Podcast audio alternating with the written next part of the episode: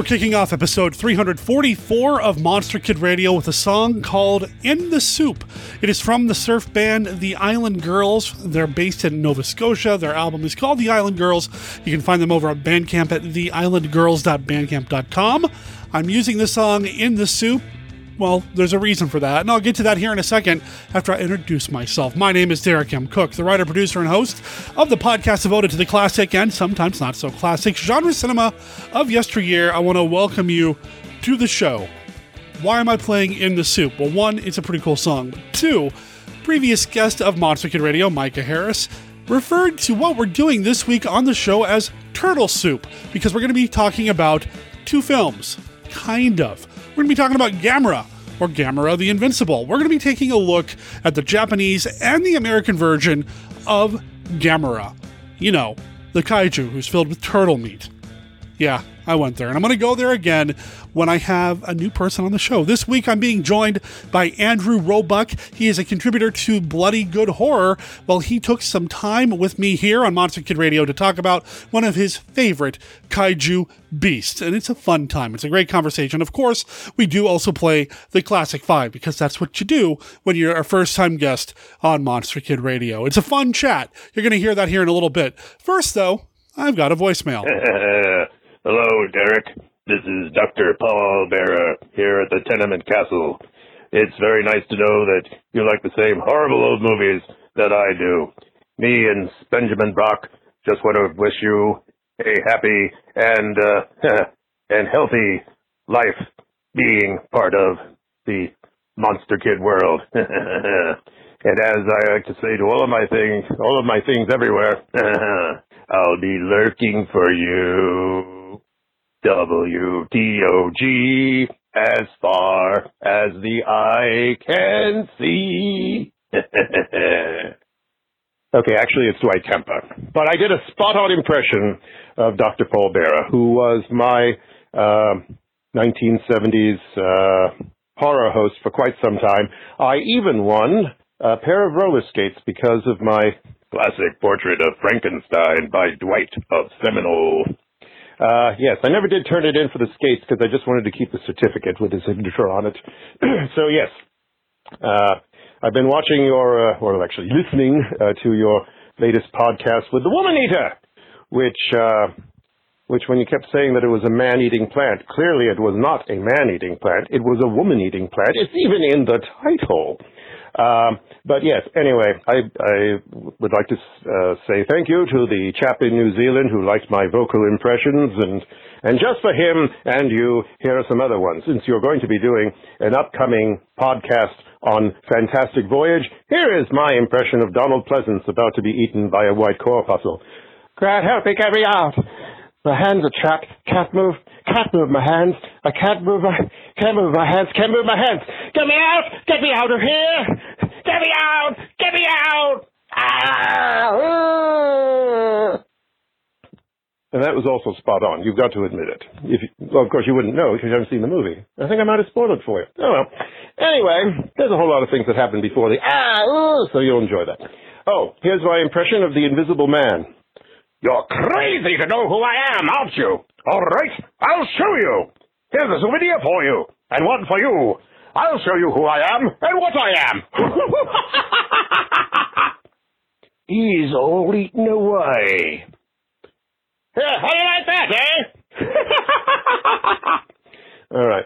My, my last one, Mr. McDougal from Abbott and Costello Meet Frankenstein. Are you crazy? I've been here all the time. Now get me those crates. How long you been here? Five minutes. Well, what are you beefing about? I've been here for five years. You don't see me going there going, here's the insurance slip and here's the bill of lading. Now get me those crates. So, anyway. Right is a monster kid. He's an author. He's a storyteller. He's a murder mystery maker. Uh, I don't know what the official term is there, but he's also a performer. I've seen him act in a few things, and obviously he knows how to use his voice to create some awesome impersonations. That Paul Bearer impersonation is fantastic. You know, I don't think I've seen any Paul Bearer horror host segments. I really need to. I've heard the guy speak in, in other things, so I guess maybe I would have seen something. I don't know. I, I'm I love the voice. The Invisible Man, the rolling R's, dude, those were gorgeous. Of course, uh, fantastic voyage. Uh, one of these days, I'm going to get with Scott and talk about that film.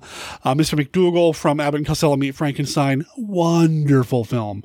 I do have to ask you though, do you still have the certificate that you got from Dr. Paul Bearer? That's that's what I want to know.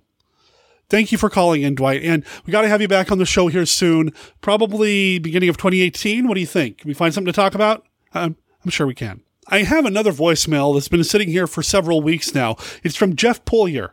We're going to play that near the end of the show, so stay tuned for that. And well, it's about Scarathon, the amazing event that happened at the Joy Cinema at the end of October. And he tells us a little bit about some of the other movies he saw during the Halloween season as well. So we're going to play that after the conversation with Andrew Roebuck about Gamera and Gamera the Invincible. That's all happening right after this.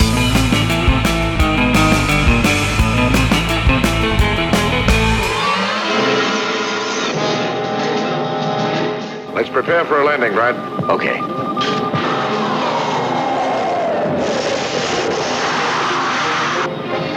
In a 40G gravity atmosphere, strange thing happens to man's body and mind. Barry Sullivan and Norma Bengell take you into the most fantastic science fiction adventure ever filmed. Emergency! Emergency! Conditions desperate. Little chance of survival. Help us. Mark, look! What have you got? The Galliot. Bert, get me a fix on this right now. Wes, Brad, controls. Planet of the Vampires. Harboring a form of life worse than death. Planet of the Bloodless. Creatures who take men's bodies, but attack like vampires.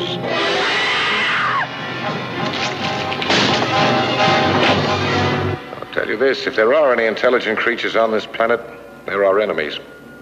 In this outer space world, the living dead try to escape into life.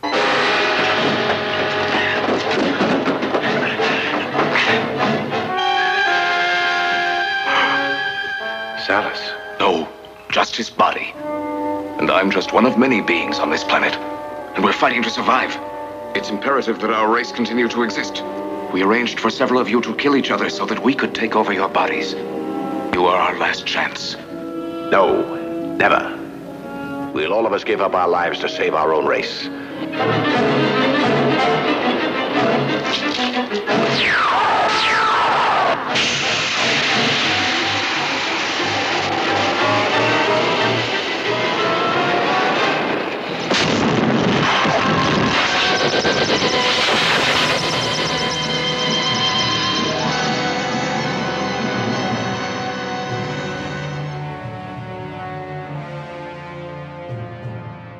From a world beyond our own come the forces of nature unleashed. Daikaiju Attack, the serialized giant monster story. Presented free every week on daikaijuattack.com and sdsullivan.com. Become a member of the Daikaiju Attack group on Facebook. Join the action today. Giant entertainment, giant terror. The War of the Gargantuas and Monster Zero. Do you see anything? From a planet 50 million miles beyond the stars came a strange message. Lend us your Rodan and Godzilla to fight our Monster Zero.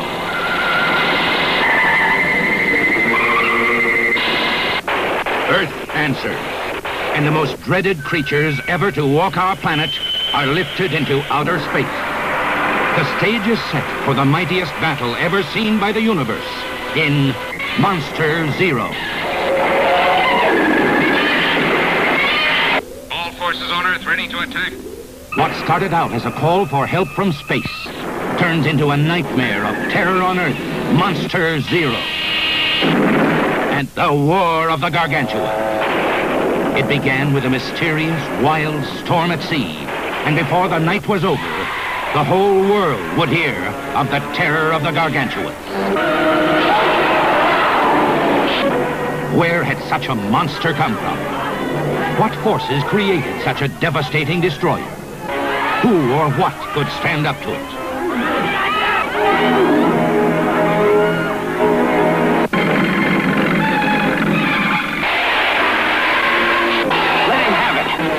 Armies fought the monster with million-volt laser beams. Hey, look! Another one! You'll see all of their terrifying battle to the death when you come to the greatest monster movies ever made. The War of the Gargantuas and Monster Zero.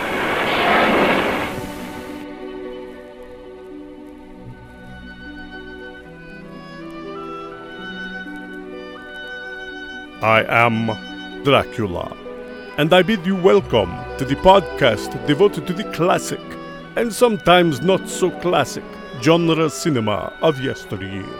And I offer you this warning. Sometimes Derek and his guests get excited, and they may spoil a movie or two. You know how excited monster kids can get sometimes. If Monster Kid Radio spoils a movie for you, do not come whining to me. I cannot stand whines. You know, here on Monster Kid Radio, we're big fans of all things giant monsters. And while we don't stick to nothing with giant monsters, that Kaiju Cast does that just fine, we do like to bring them in every once in a while. And when Andrew Roebuck mentioned that he loves Gamera, I thought, you know, this is a perfect opportunity to talk about the first Gamera film in Japan as well as how it got released over here. Andrew is a writer for Bloody Good Horror. Welcome to Monster Kid Radio. Uh, thank you. Thank you very much. I'm always pumped to talk about Gamera, especially the old ones, because they never get enough love in my mind. You know, we've talked about Gamera briefly here on the show many, many moons ago. I mentioned the Kaiju cast. Uh, Kyle came on and we talked about the Gamera trilogy from the 90s. And while those are great, I think you're right. I think the originals, uh, the first run, especially the very first film, the Japanese edition, wow, uh, it's completely different in tone, and I'm stoked to talk about it with you here. Oh yeah, no, it's it's got actually a lot to dig into it, a bit more than people uh, usually give it credit for. I think. Yeah, Gamera kind of has this, I don't know, friend to children kind of vibe, and while there's a little bit of that in this. It's a dark film in spots, and I really enjoyed viewing it, and I can't wait to talk about it. Yeah, no, for sure. Uh, also, some weird Cold War undertones, which are going to be interesting to talk about too. Yeah, more so than say like the Godzilla run. There, there's a little bit of that in there, and there's one shot in particular I found very unnerving. But but we'll get to that. We'll get to that. We're kind of getting ahead of ourselves, so you know, because here on Monster Kid Radio, there's something we do with every new list or new guest on the show. We have a, a game that we play called the Classic Five. For listeners who don't know, the Classic Five is a, a game where I've got a deck of cards here and I've got the prototype here that I was using at Monster Bash not too long ago. Every card has a yes or no, this or that style question. They all have to do with monster movies. Gives listeners an opportunity to learn a little bit more about our guests. Andrew, are you ready to play? Oh yeah, the Classic Five. I, I've been studying. There might be one or two I haven't seen, but I'm I'm going. I've been trying to study and make sure I got them all, but we'll see. okay, all right, here we go. Uh, this this is a random pick here. There are five different categories actually in the Classic Five. There's a general core deck, so to speak, a hammer deck, a universal deck, a kaiju deck, and then what we call the deep cut, Ooh. which is really really deep, uh, super nerdery. So. All right, so uh, it's all random, like I said. Um, so we might not get every category here. First card right off the top. What is your favorite Vincent Price film? Ooh, my favorite Vincent Price film. There are so, so many I like. Vincent Price is amazing. One that's a little bit off the cuff and doesn't get talked about. I really like Return of the Fly, the, the sequel. I, I think that's actually really interesting, and I like the role Price t- Listen. plays in that. Do you hear? It's coming back. Turning the screen into a buzzing, crawling, creeping nightmare of terror.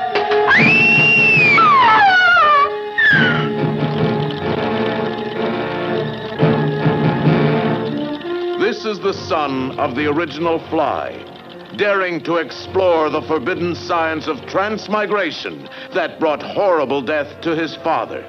You look as if you've just seen a ghost, old man. It was the fly. Fear that will fasten its choking grip on you as his weird experiments spawn the twisted monstrosities of a living hell. The Rat Man, whose hands and feet are changed to paws. The living corpse who rose from his coffin.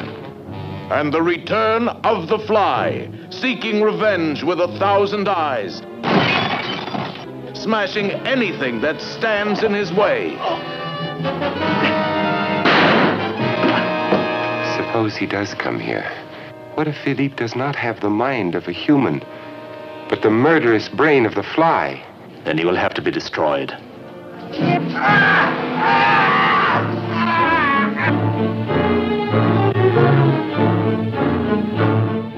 That's a weird choice, but for some reason, that's the one I kind of want to say. Return of the Fly. It is underrated. I think that one and the third film in the, in the run, Curse of the Fly, they don't get talked about as much, uh, partly because they're lower budget affairs. They're black and white. The first one was in color. But no, Return of the Fly is good, man. I think it actually gives Vincent Price a little bit more to kind of dive into as well. Yeah, no, for sure. It's a it's one that doesn't get talked about a lot, so I give it some love. Okay, so card number two. Oh, this one is from the Universal side of things. Ooh. Okay, Doctor Septimus Pretorius or Doctor Gustav Niemann. Oh, they're both so. Oh my goodness! If this was any other doctor, it'd be so easy. Uh, I I love Niemann, uh, but I gotta go Pretorius. I gotta go Pretorius. Here's the gods and monsters. That's right. That's right. Somebody who also, in my mind, doesn't get enough love. I mean, when you think about the classic Universal run, you obviously think about the monsters and Doctor Frankenstein and all that, but I don't feel like Doctor Pretorius gets enough love. Yeah, me neither. Uh, I was really thrilled to see him in that the MonsterVerse uh, little trailer where they showed all of their classic monsters. They did get some Pretorius in there, so maybe we'll be getting more of him. I hope so. I would hope so. I hope he, so. He's one of the true monsters in my heart. Oh yeah. oh yeah. All right. Okay, this one's probably a no-brainer. It's from the Kaiju deck. What's your favorite non-Toho Kaiju? Oh, my favorite non-Toho kaiju. Oh, I mean, I, I know it's it's. I'm talking about him right now. I gotta go Gamera. I love him. I love Gamera, and I cannot get enough of the colossal Chelonian. Uh, so I'm gonna I'm gonna go with Gamera. All right. Yeah, fair enough. I, it's kind of a no-brainer, like I said, considering what we're here to talk about. All right, card four. Oh, deep cut. Here we go. Okay. Planet of the Vampires or Planet of the Apes? Ooh, I I have not seen Planet of the Vampires. Is it good? It's good. Oh, I'll have to I'll have to check that one out. Sorry, no, I haven't seen that one. That's okay. So, But so by default, then. Oh yeah, by default, I love Planet of the Apes though. So don't get me wrong. Discover Planet of the Apes.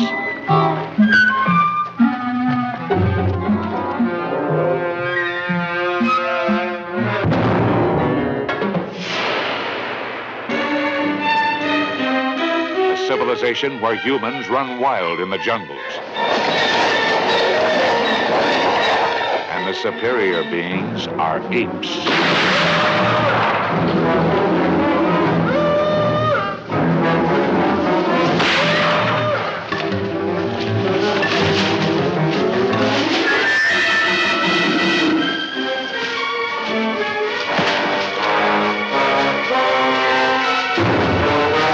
Now the tribunal has placed you in my custody for final disposition. Do you realize what that means? No. Emasculation to begin with. Then experimental surgery on the speech centers, on the brain. Then a kind of living death. I love Planet of the Apes. So Fair enough. All right, and here's another one from the kaiju side of things. The final card. What's your favorite kaiju era? Showa, Heisei, or Millennium? Ooh, well, a- as much as I love the Heisei era because I think it has some amazing Gamera films and it does have some a really good run for Godzilla, I gotta go Showa. There's just so much in the Showa era because even if you skip out of Gamera and Godzilla, then you got Daimajin, you got War of the Gargantuas, you got Frankenstein Conquers the World. You've got all of these amazing movies, even weird ones like Gappa the Triphibian Monster. I kind of really dig that one as well. Yep. Uh, yes, there's just more to pick from from the Showa era, and as such, there's some really good ones in that era. Yeah, it, it kind of laid the groundwork too for everything. I mean, there's just so much. Yeah, no, for sure. It's just uh, that's why they call it the kaiju boom. There's just so much, even on TV. It's great everywhere you go. Oh man, I, I could start talking Ultraman for days. so yeah, I yeah, I'll reel it in though. I, this isn't the Ultraman podcast, but someday I'll do one, I'm sure. Anyway, so that was the classic five. How do you feel? Do you think you survived it okay? I think I survived it okay, and I think I need to go see Planet of the Vampires. Yeah, it, it is good. It, it's very different than Planet of the Apes, but it is very, very good. It's the colors. I mean, it's Mario Bava. So Oh, oh, it's Mario. Oh, okay. Is it known by any other titles, or is it just Planet of the Vampires? I'm sure there's an Italian title I can't pronounce. Yeah. Okay. Um, uh, I think it came out. I think there's a Blu-ray release. oh, okay. I'll t- I'll check. I'll have to add that one to my queue then. Yeah, it's it's good. Interested to hear what you think of it when you do see it. But first, we got to talk about Gamera. Oh yeah. Pounding across the motion picture screen comes the most terrifying monster of them all Gamera, the Invincible. Gamera, the super monster that even the H bomb cannot destroy.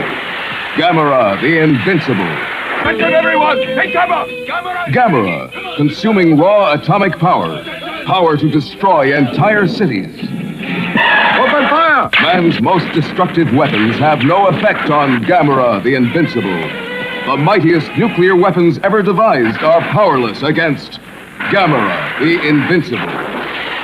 Is humanity doomed? Will the world be destroyed? The United Nations is called to emergency session in a last desperate effort to save the world. We have one plan that we think might work. We have discussed Plan Z with the Japanese authorities, and they agree it is the best of our alternative plans. Is that correct, sir? That is so.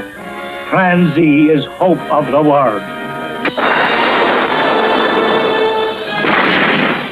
A cast of thousands at the mercy of the most terrifying monster that ever lived. Brian Donlevy as General Arnold. is beyond comprehension. He must be stopped now. Albert Dekker as the Secretary of Defense. Will Plan Z stop Gamera? Gamera, the Invincible. We got to talk about Gamera because, I mean, come on, it's Gamera. Oh yeah. He's really neat. Oh. He's filled with. I'm not going to go there. Oh, there. we're going. We're go. We're going there already. So I was just referencing uh, MST3K's take on Gamera, which I think a lot of Americans that that may have been their first exposure, at least for the the wider audience. But you're not an American. You're up in Canada, right? I I am up in Canada. MST3K, I do like them. I do like what they do. I always kind of had an issue with how they treated Kaiju Eiga because they had a tendency to call the models toys, which I never really liked because I knew people worked hard on that and I kind of thought that was a little disrespectful. But in the newer season that just came out, they actually kind of uh, correct course corrected that a bit because they did have the Yongary episode and the Reptilicus episode, and in both they call them models, they don't call them toys. So that's kind. I, I appreciate what they do. I, I know that they brought a lot of popularity to Gamera, but I don't really like watching kaiju movies in that style. You know, you brought up the new MST3K, and, and I only watched the first episode. I only watched Reptilicus. What did you think of their take on Reptilicus? And I guess you said they did Yongary as well. Did they? I don't know. Did, did they do it right? Um, I had fun with it. Yeah, I definitely had fun watching with them. So I think I think they did good, and they weren't as mean. The older MST3K, while fun, and they did have some biting humor, they did seem to go a little meaner. Where I think they were a little nicer in the newer version. So it was kind of more of you're having fun with the film kind of thing instead of kind of having fun at the expense of the.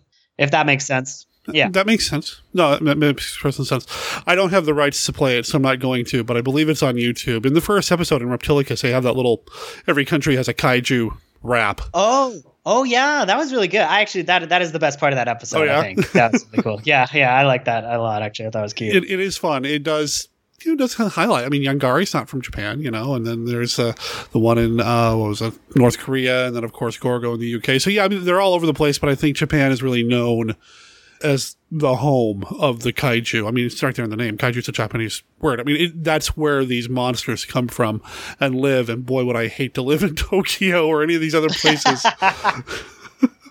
Yeah, it's not it's not one of those uh, fantasy universes in which you wish you were a part of. That's for sure. Definitely not with the kaiju. But what if you were a little kid with a little baseball cap? You always wore just a little askew, you know, just a little.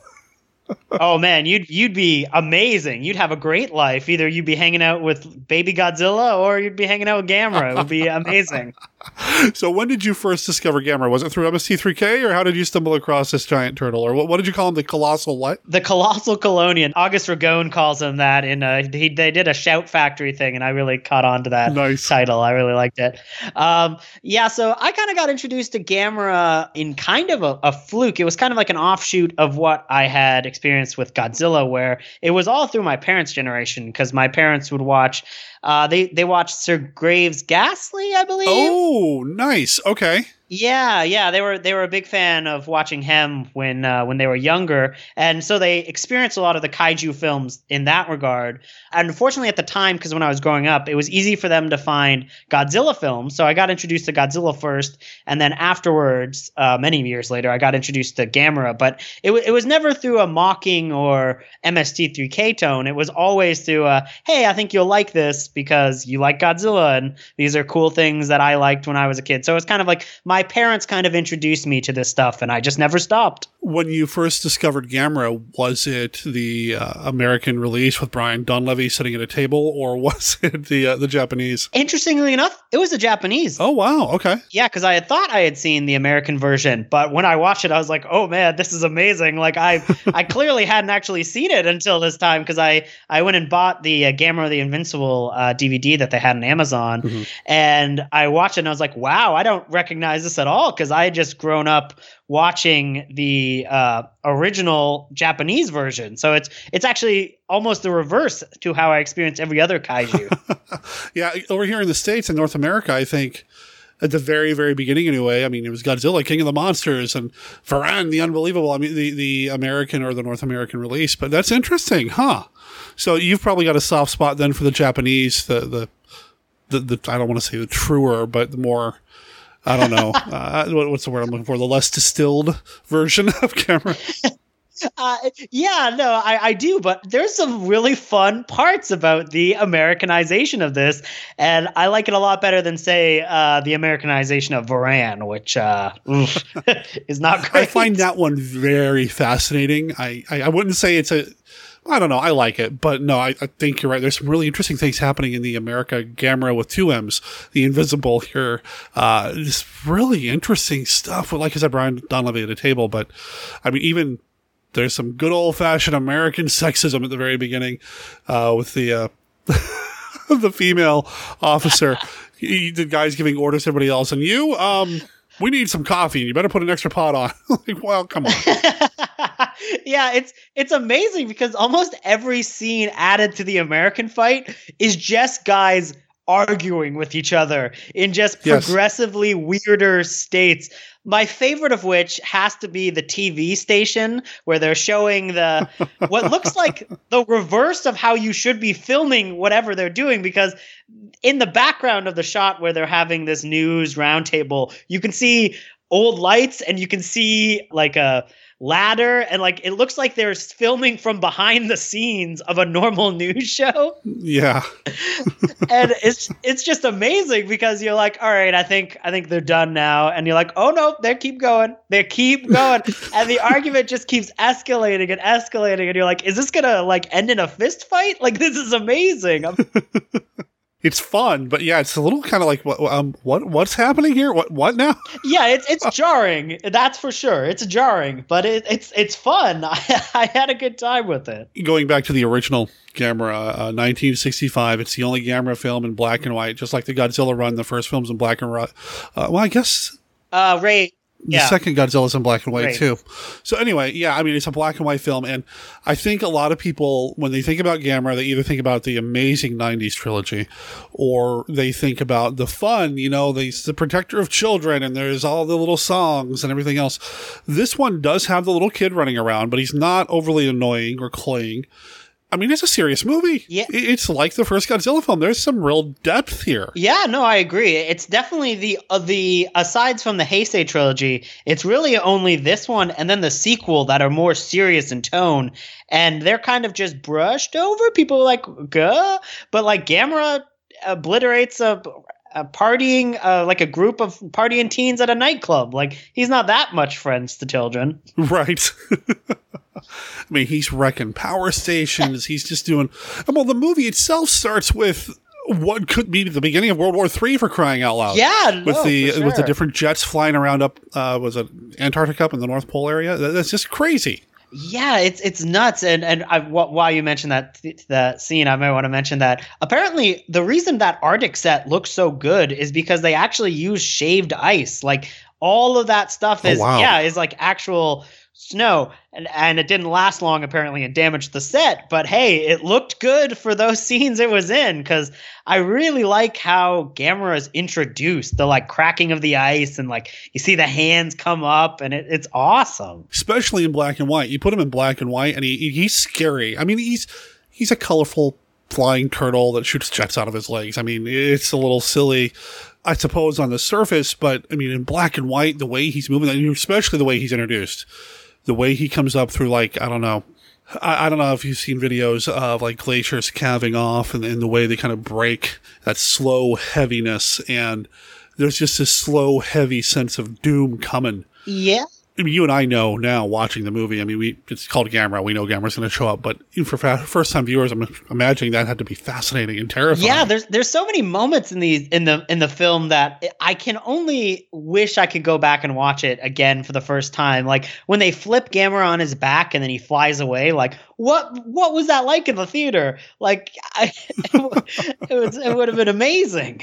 because nobody had seen anything like that before. Yeah, we had Godzilla. Yeah, we had Rodan. We had all these other movies, but I don't think anybody had ever seen a well jet powered turtle. No, I don't think so either. And coincidentally enough, that makes him a triphibian, just like Gappa. Oh, hey, there you go. Oh. so who wins in a fight, Gamera or Gappa? Uh, Gamera all the way. I'm sorry. I'm sorry, Yeah. Gappa. Even if you bring the whole family, it's not going to go well. So over the years, being a fan of this film, I'm assuming you've probably learned a little bit about the production. You mentioned the shaved ice. Yeah. Was it easy to find material about this film as you were becoming a fan of the movie? I'm Oh. assuming now it's easier with Blu-ray and the internet and all that, but even so, Gamera, especially this movie, is is not covered as extensively as say Godzilla. Especially back in the day, it was hard to find Godzilla, but now you can find Godzilla books and Godzilla information anywhere. Gamera is it's a little more tough to come by, uh, which is why it's really good if you have the uh, the Shout Factory did a DVD release of uh, of this a few years back, and that's a really good release because it comes with an essay from Noriaki Yuasa, who is the director who also did the special effects. So it was one guy doing both, Oh, which wow. is yeah, which is virtually unheard of in Japan, especially in this era. That's like really good. There's a really good commentary on that, and there's a few documentaries alongside that. That's that's really good. But but other than that, I, it's it's not as easily attainable. Uh, you actually have to do some deep digging to find some more information about it. what are some of the things that you've picked up over the years that you just find fascinating that you wish more people knew about? There's a scene when Gamera is going to the island that ha- Plan Z has, and he's kind of like eating the fire as he goes. Yeah. Apparently, the prop blew up in the middle of that. Oh. Because it was a mechanical prop and there was nobody in the suit, but it blew up apparently during that. And they had to completely stop shooting and get the fire department in there and stop it. But no one was hurt, luckily. But it was a dangerous thing to do. Um, also, what's surprising is Gamera has a good sense of personality, but there was no one person in the suit. Godzilla fans will be like, oh, Haruo Nakajima was in the suit for the original Godzilla. And the reason a lot of Godzilla movies you feel like it's the same character is because it's one person in the suit. Not with Gamera. There are multiple people in the suits depending on what shot it is. And apparently it was so heavy that people would draw star- straws in the production in order to figure out who should go and be Gamera for the day. And and it's weird because it the creature works so well and doesn't feel like different people are in the suit. They apparently they they tried to get one person and at one point they hired body uh, like bodybuilders and even the bodybuilders quit. So it was left to the production studio. Oh wow. yeah. I was thinking about that too, about who was the suit actor in this when I was watching it this time around. Because I mean we just had G Fest a little bit ago and, and one of these years I want to get down to that and you know Monsterpalooza has a lot of Japanese you know Godzilla actors and such. But it got me thinking, you know, why why do we not know who was in the Gamera suit? Well, apparently it wasn't just one person. So, huh?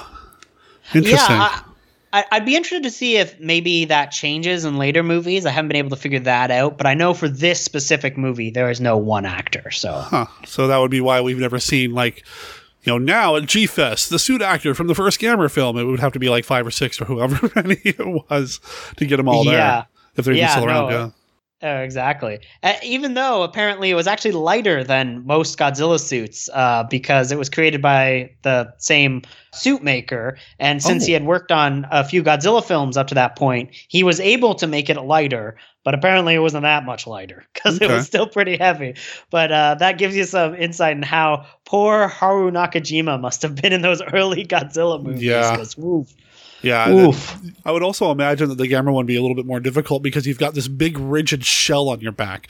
I know Godzilla's got the spine and all that, but it still seems a little bit more flexible than this Gamera getup that you'd have to wear. Because I mean, you're a turtle. Yeah, no, exactly. They were saying just because they knew a person would be in the suit, they had to take away some of the more realistic turtle aspects, right? They couldn't be too turtly because they needed to make sure a person could walk in it. Well, I was pretty pleased with how it looked, though. Just the way he moves around and does what he needs to do. I, I really liked the way he looks, and I'd put him right up there with the the best of the classic Toho kaiju in terms of kaiju design. I, I like him. Yeah, no, I do too, and and uh, even the uh, all of the destruction sequences are are beautiful. Like they're really well done and really well put together. It it, was Daiei's first giant monster or big uh, sci-fi film ever in this scale. Like they didn't know how to do a lot of these things, and they kind of had to learn as they went. And you wouldn't know that watching the film uh, because it looks really good. It looks, uh, especially, I think my favorite destruction sequence has to be when he shows up at that power plant and just decimates. Yeah. Oh, that's one of the best. I mean, I, I don't work at a nuclear power company. I work for just a traditional energy company, electricity company. So anytime I see a really good electrical company or, or, or generation facility or substation destruction scene, I cheer a little bit. Just I don't know if that says anything about how I feel about my day job, but you know, so the um the sets, the miniatures, I mean, they're very accomplished. Now, they were originally going to do something different, weren't they? They were going to do like a, a giant rat movie of some sort. Oh yeah, they did plan on doing a giant rat movie, and uh, they were going to use giant rats and using suits. Uh, that cost too. Oh, sorry. They originally planned on doing claymation. That cost too. Oh wow. Yeah, that cost too much, so they kiboshed that. Then they were going to do suits. That it just cost too much for that many suits. So then they brought in live rats, and the live rats started to multiply and were just uncontrollable. So they had to just shut down production of that. And unfortunately, they had to kill all of the rats. Uh, Yeah, it's not the best story. I'm sorry I brought it up then. That's that's terrible. but how do we get out of that? So the miniatures look good. Yeah, they do. Beautiful miniatures. Yeah, no, that's awful. Uh, but so they had the minis still sitting around. They had to sit, and they look great. I would put them right up there with some of the uh, Toho of the era. Yeah, no, I I, I was really impressed because I'm so used to seeing Tsuburaya done buildings that it looks right up there with Tsuburaya. Like I think they did a good job. I think so too. And I guess if you have a, a miniature city ready to be destroyed and you've got to make a movie, my brain would immediately go to let's do a giant monster. So here we go. Let's do Gamera. I think it worked out great. I, I love the destruction scenes in this. Even when they had to throw in some animation because they're showing Gamera flying around and zipping along. I love the air tower sequence. Oh, That air tower sequence is one of is amazing. Uh, I I can't recall seeing anything like it really because e- there's little details even to when they cut out to show the larger miniature of the airport before the giant mm-hmm. explosion. You can spot where Gamera destroyed the tower. and because there's like fire coming from a spot like one of the spires. So there's details where they show it getting exploded close up, and then they even keep it in there for the wide shot, which I mean, that's pretty impressive because a lot of giant monster movies usually don't put that much effort into continuity. So that was impressive. Yeah, it's very well constructed, very well thought out. The director, I'm going to mispronounce it, so I might let you try it. Nar- no, go ahead. I think it's Noriaki Yuasa. Uh, I believe so. Yeah. So, listeners, just as an aside, that's how you can get on Monster Kid Radio. If we talk about a movie directed by somebody with a foreign sounding name, if you can pronounce the name better than me, you can get on. So, excellent. All right.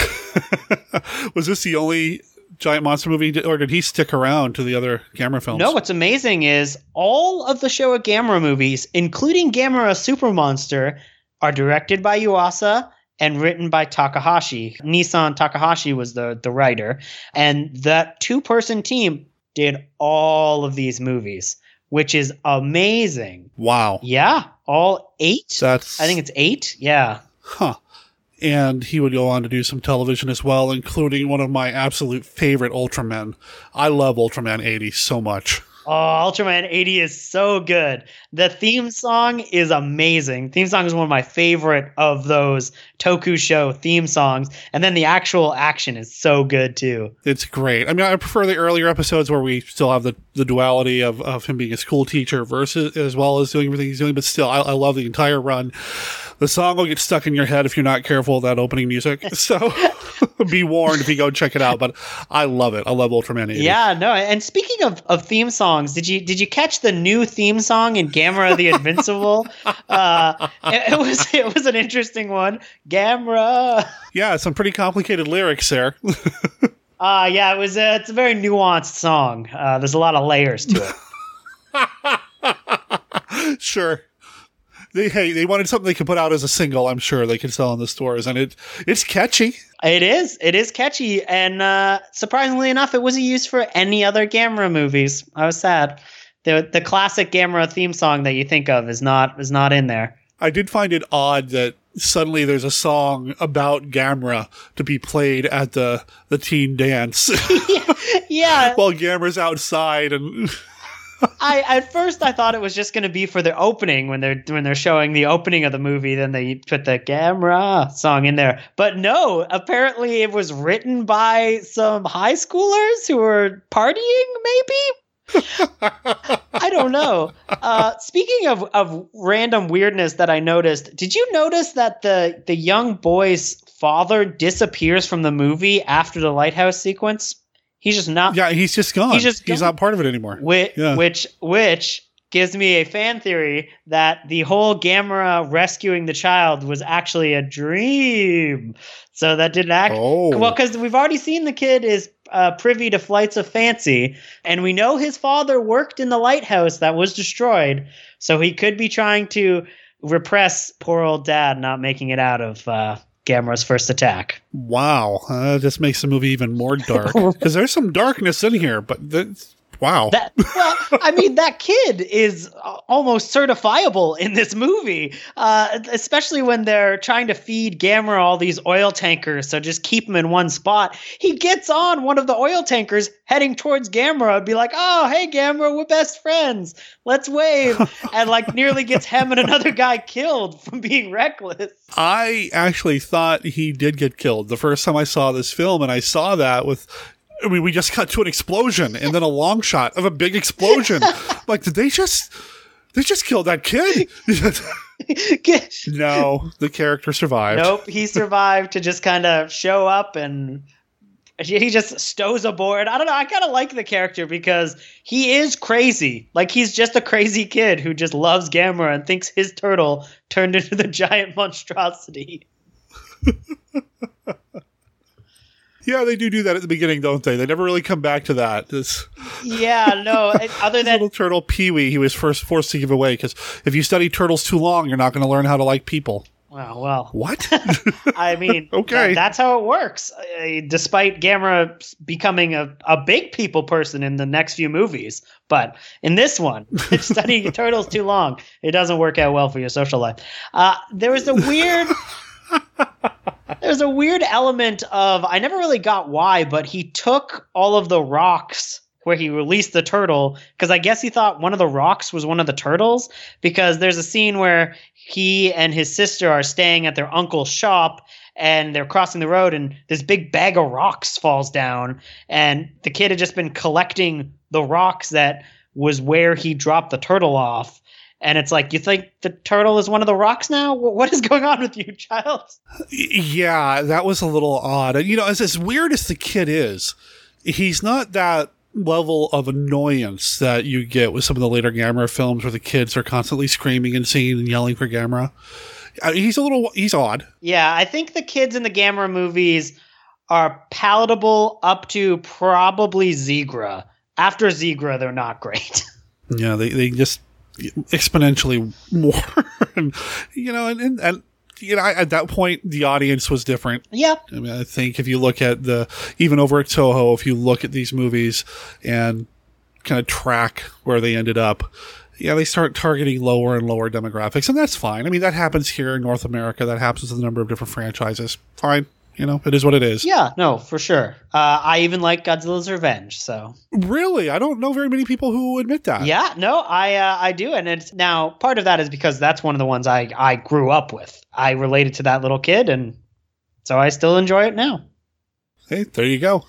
It's impossible to talk about any giant monster movies from Japan without talking about Godzilla as well. And this movie came out what in '65, so yep. there were what uh, four other five other kaiju films from Toho at the time. Invasion of the Astro Monster, I think, didn't get released until after this one did, theatrically over there anyway. So we have a couple of Godzilla films as well as Rodan and a few other things here and there along the way. I think it fits in pretty well. Again, you know, we mentioned the Showa era at the very beginning. I think it fits really well into that era of, of kaiju filmmaking where things are still a little dangerous. Yeah, yeah, no, no, I agree with you. All the Godzilla films up to that point Godzilla was still a destructive force, and uh, Ghidorah, three headed monster, kind of started his redemption arc, but he wouldn't really become a full on hero until uh, a few movies after that. Uh, Monster Zero, even, he is a destructive force, and he still does a lot of damage to humans. So they're not really the friends to everyone yet, and uh, there's some danger to it.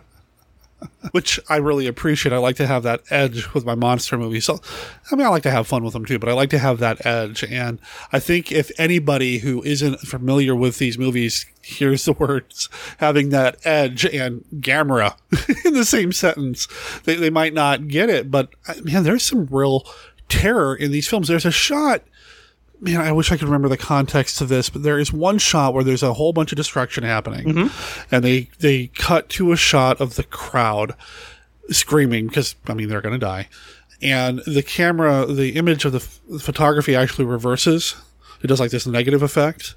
Oh and yeah, that that I mean more so than I think I've seen or felt in the original Godzilla film. I have to go back and rewatch it darn.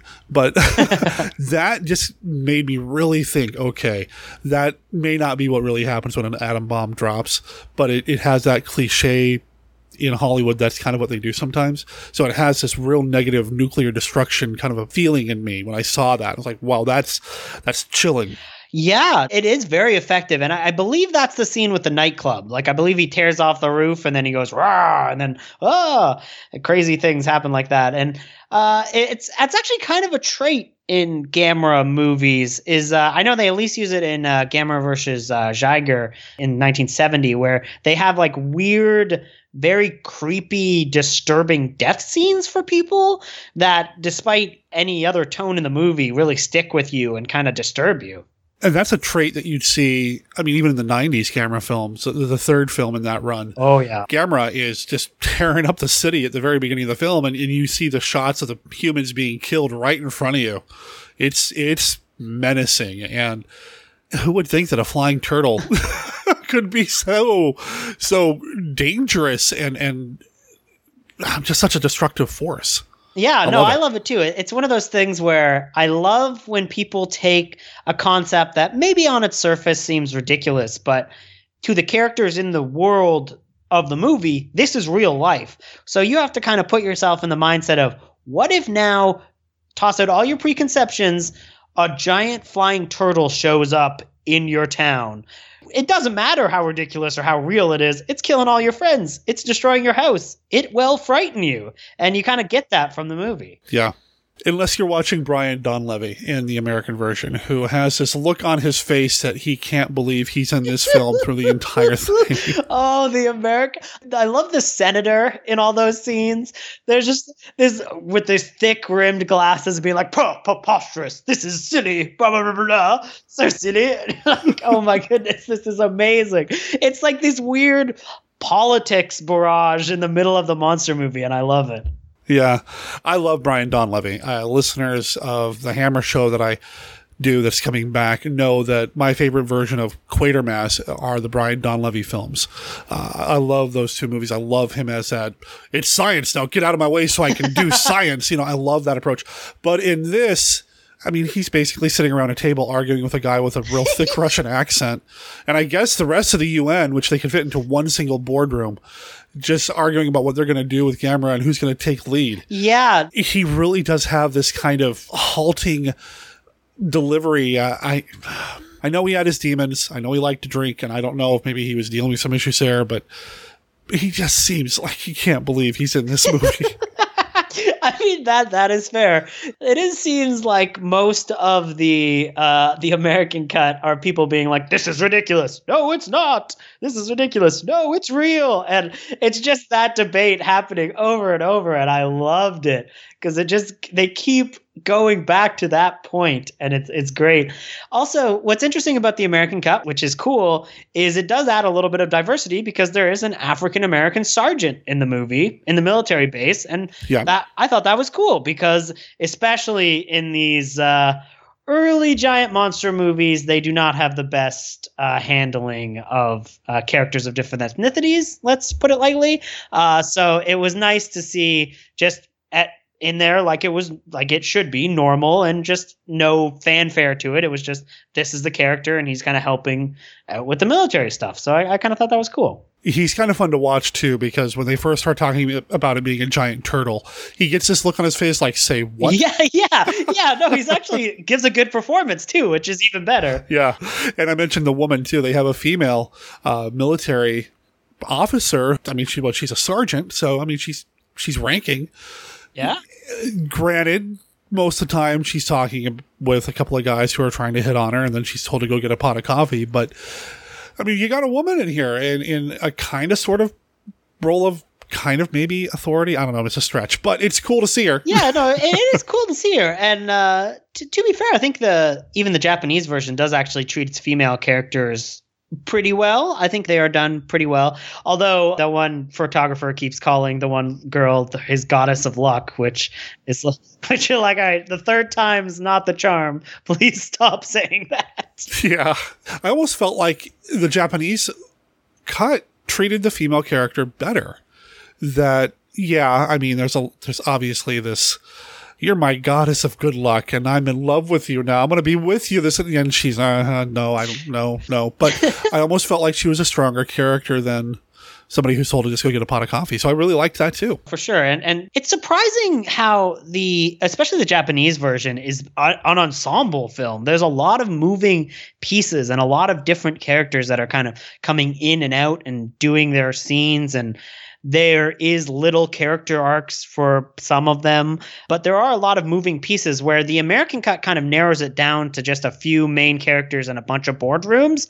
So you kind of don't get the excess random characters because there are a lot of characters like there is a whole nother professor in the movie which kind of looks like colonel sanders and he and he kind of just shows up for a bit of exposition and doesn't really do a lot, but he contributes to the ending and he kind of has a bigger role than he does in the American cut, I think. That's something else too about this movie that I think sets it apart from other kaiju films of its ilk. That you're right? It's an epic story. It's huge. We've got different parts of Japan. We've got different little bubbles of stories happening all over the place. And yeah, one does kind of come to an abrupt end when the dad disappears at, at the lighthouse. But the way they kind of tie everything together too, with the kid hopping on the train and you know stowing away and going here and there, and they had to flee one city to get to another it does feel epic. Once you get to the American cut, obviously, you know, we're cutting to a bunch of people with accents, sometimes really bad accents, arguing. It basically becomes Rocky Four. Gamera ends the Cold War. It's great.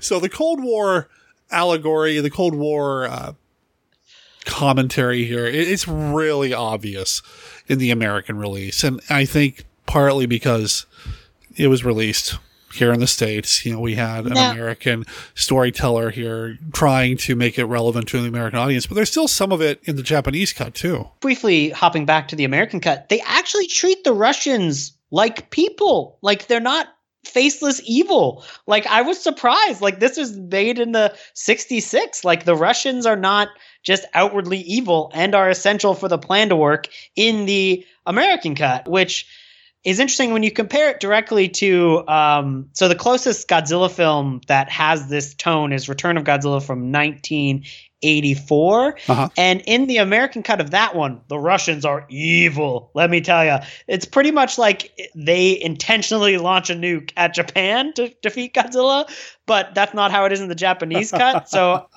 I was surprised that they treated the Russians similar to how they were treated in the Japanese cut, where they are just an essential point to solving the problem. They even make it a point. Again, I'm going to harp on Brian Donlevy. They ask him if he'll be able to work with the Soviet or the Russian general who's going to be helping out.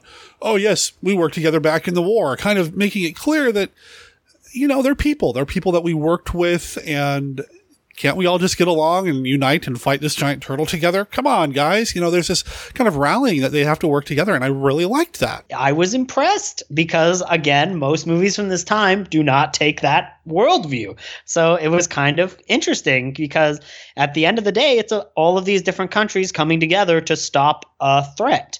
And a threat that, interestingly enough, kind of affects the whole world because while you don't see Gamera land in other countries, there are snapshots of Gamera traveling through each country uh, just like in weird pictures in the background. So presumably he may have hopped it down into New York and through a few buildings and then flew away again. So it's kind of like it's a problem throughout the entire world. I want to believe there's a little kid in Egypt and a little kid in Paris, a little kid in New York, all these different places. no, don't hurt Gamera. Gamera, go away. now that's that's a movie I want to see. That's the new Gamera movie. Is all, is kids from every single country Gamera landed in uh, getting together to save Gamera. Listeners, get on that. Write that fan fiction for us, okay? now, I did like that too, is that you do have the appearance, or at least they're trying real hard to make it seem like it's a worldwide threat. And they do lay it on pretty thick in the American cut too that, oh, Gamera's going to take over and destroy the entire world. Oh, we should do something about that. I, I don't know if that's really what would happen, but, you know, I'm glad they at least try to address that a little bit, which I like. And, and I like that international approach, you know, that having other countries help out. It doesn't make Japan feel so isolated. That is nice. Uh, what did you think about their final solution to getting rid of Gamera? Because that was kind of interesting. Um, because they just send him to space. Send him to space. Yeah, he's not our problem anymore. Now, I did like that too because, you know, spoiler, first Godzilla, they kill him. Yeah. I mean, they just flat out, he is disintegrated and gone. So any other Godzilla film after that is a different Godzilla. You know, they got a Godzilla problem because there's another one out there. In this one, they don't have to kill Gamera. They just put him in a rocket ship and blast him off. I guess Plan Z was getting Z off the planet. yeah, they just launch him right up. Uh, presumably, they hope he lands on Planet X and then fights King Ghidorah. I don't know. They're just like, get rid of Is him. They're just gonna throw him there. That's your crossover movie. Um, it, it's it's a good it's a good ending because the sequel just have you seen the sequel by the way? I have. Oh yeah, I like that sequel. I think it's a good one. Um, but it starts and he just bam, it just starts with the rocket malfunctions and he escapes. It's kind of like Hammer Dracula films where they you find Gamera in all of the places where he had been stopped or slain or or wherever, and it just adds for a really cool pickup point. No, I did like that a lot. I thought it was clever. Again, we didn't have to resort to just making some poor guy sit in a Gamera suit and take it while they shoot fireworks at him. I, I appreciated that they came up with a real clever way to get rid of him without killing him in front of the kid. Yeah, And the kid's even hopeful. It's like, someday I'm going to be a scientist so I can go to Mars and visit Gamera. it kind of sells their pacifist view that they're kind of trying to present of world peace by not having to destroy the thing that is threatening them. So it's actually kind of a poignant message. I really liked it. I thought it was handled really well and with some real skill. I think the direction and the storytelling in this it gets overshadowed when you start talking about kaiju films because everybody talks about Godzilla, but like you said, there's not a lot of material out there about the Gamera films, and maybe because it did have more of a workman-like approach to its production, just put whoever they can in the suit, that sort of thing. But it, it still holds up. I, I really enjoyed watching it, and I mean, it's one of my favorite movies that I've gone back to rewatch this year for the show. I'll just say that. That's awesome. That's what I like to hear. We're taking Gamera back. He's uh, we don't even need that theme song to do it. exactly. He's not filled with turtle meat for us. He's he's filled with love. And there you go. Nuclear energy, but uh, a potent combination to be sure. Um, I do like that they don't shy away from the fact that he's a turtle. I think, especially with like the, the 90s films, I don't think they ever really call him a turtle. They kind of shy away from making the comparisons between him and a turtle, but he's just a turtle in this. They, they, they own it. Yeah, yeah, for sure. There, there's no hiding the fact that this is clearly a flying turtle. Right. It's, it's pretty terrifying a giant turtle would be terrifying anyway. I don't care who you are. You know, that's one of the things that I talk about here on the show. As cheesy as some people might say something like, you know, giant claw or something like that is, or reptilicus, I don't care who you are. I don't care how cheesy it looks. If it's that big and coming at you, you're going to be scared. Oh, yeah, you are. Oh, yeah. You know, it, it, doesn't matter. You're not going to sit there and say, oh, that looks fake. I can see the zipper. No. You're. if it's that big and it's coming, you're running. Yeah. Can you imagine that jet of fire coming from Gamera's mouth and you're just sitting there watching, like, oh my goodness? Um, it, that's another cool thing that I kind of like about, about Gamera. People in the kaiju fan base seem to be kind of mixed as to how they read or how they like this. But I like the fact that he just has an actual flamethrower in his mouth and you just see actual flames coming from his mouth. It seems incredibly dangerous. I do not know why you attached a flamethrower to a rubber suit, but I'm happy you did because it looks awesome gives it that edge of danger that I respond to so well. Yeah, I've said it before on the show. I used to think I was going to be a filmmaker when I grew up, and I used to do really stupid things as a kid to come up with different effects and things like that. I would strap firecrackers to my body thinking they were blood squibs, and I set myself on fire for a movie. I mean, I would do dumb stuff, but I was a kid. These are grown ups who said, Yeah, that's a good idea. Let's put a flamethrower in a rubber suit. Yeah, we don't feel like doing the rotoscoping effect. Just go, poof, flamethrower. you know, put this flammable material there too. It needs to catch on. Something needs to catch on fire. Yeah, yeah. I when I did set myself on fire uh, for a movie years ago, I was wearing a rubber mask and didn't think about it. Um, you know, when the heat came up between my face and the mask, I realized this this is an issue. Uh, I was a lot less calm about it than I sound right now, but. yeah, I, I no, not a good idea. But I loved it. I love Godzilla's atomic breath. I, I love that a lot. Oh yeah, me too. But I think for my money, for a fire breathing kaiju, for something that's got a, a mouth projectile attack, this Gamera's terrifying in story and production. I mean, it's terrifying. Can you imagine working in that studio and having to get these shots and you are just like praying, please don't set the entire studio on fire today. Please don't set the entire studio on fire. Insurance paid up? Insurance paid up? Okay, action. they had some other impressive pyrotechnics. Like we talked about that airport scene, but that explosion was huge when he just lands in the airport and you're like, whoa, this is awesome. Uh, dangerous, but awesome. I, I've never seen uh, outside of like a presentation that was done here in the park a few years ago. I've never seen a Gamera film on the big screen. I would love to see this on the big screen, especially knowing now that they've got a decent transfer of it out there. They put it on Blu-ray and all that. So I would love to see it on the big screen just to see these pyrotechnic scenes, to see Gamera coming out of the ice, to see the explosion at the airport. I want to see that big on the silver screen. Have you ever seen any of these in the theater? Oh no, but it's it's a dream. It's a dream. I wanna I want to. I just haven't got the chance.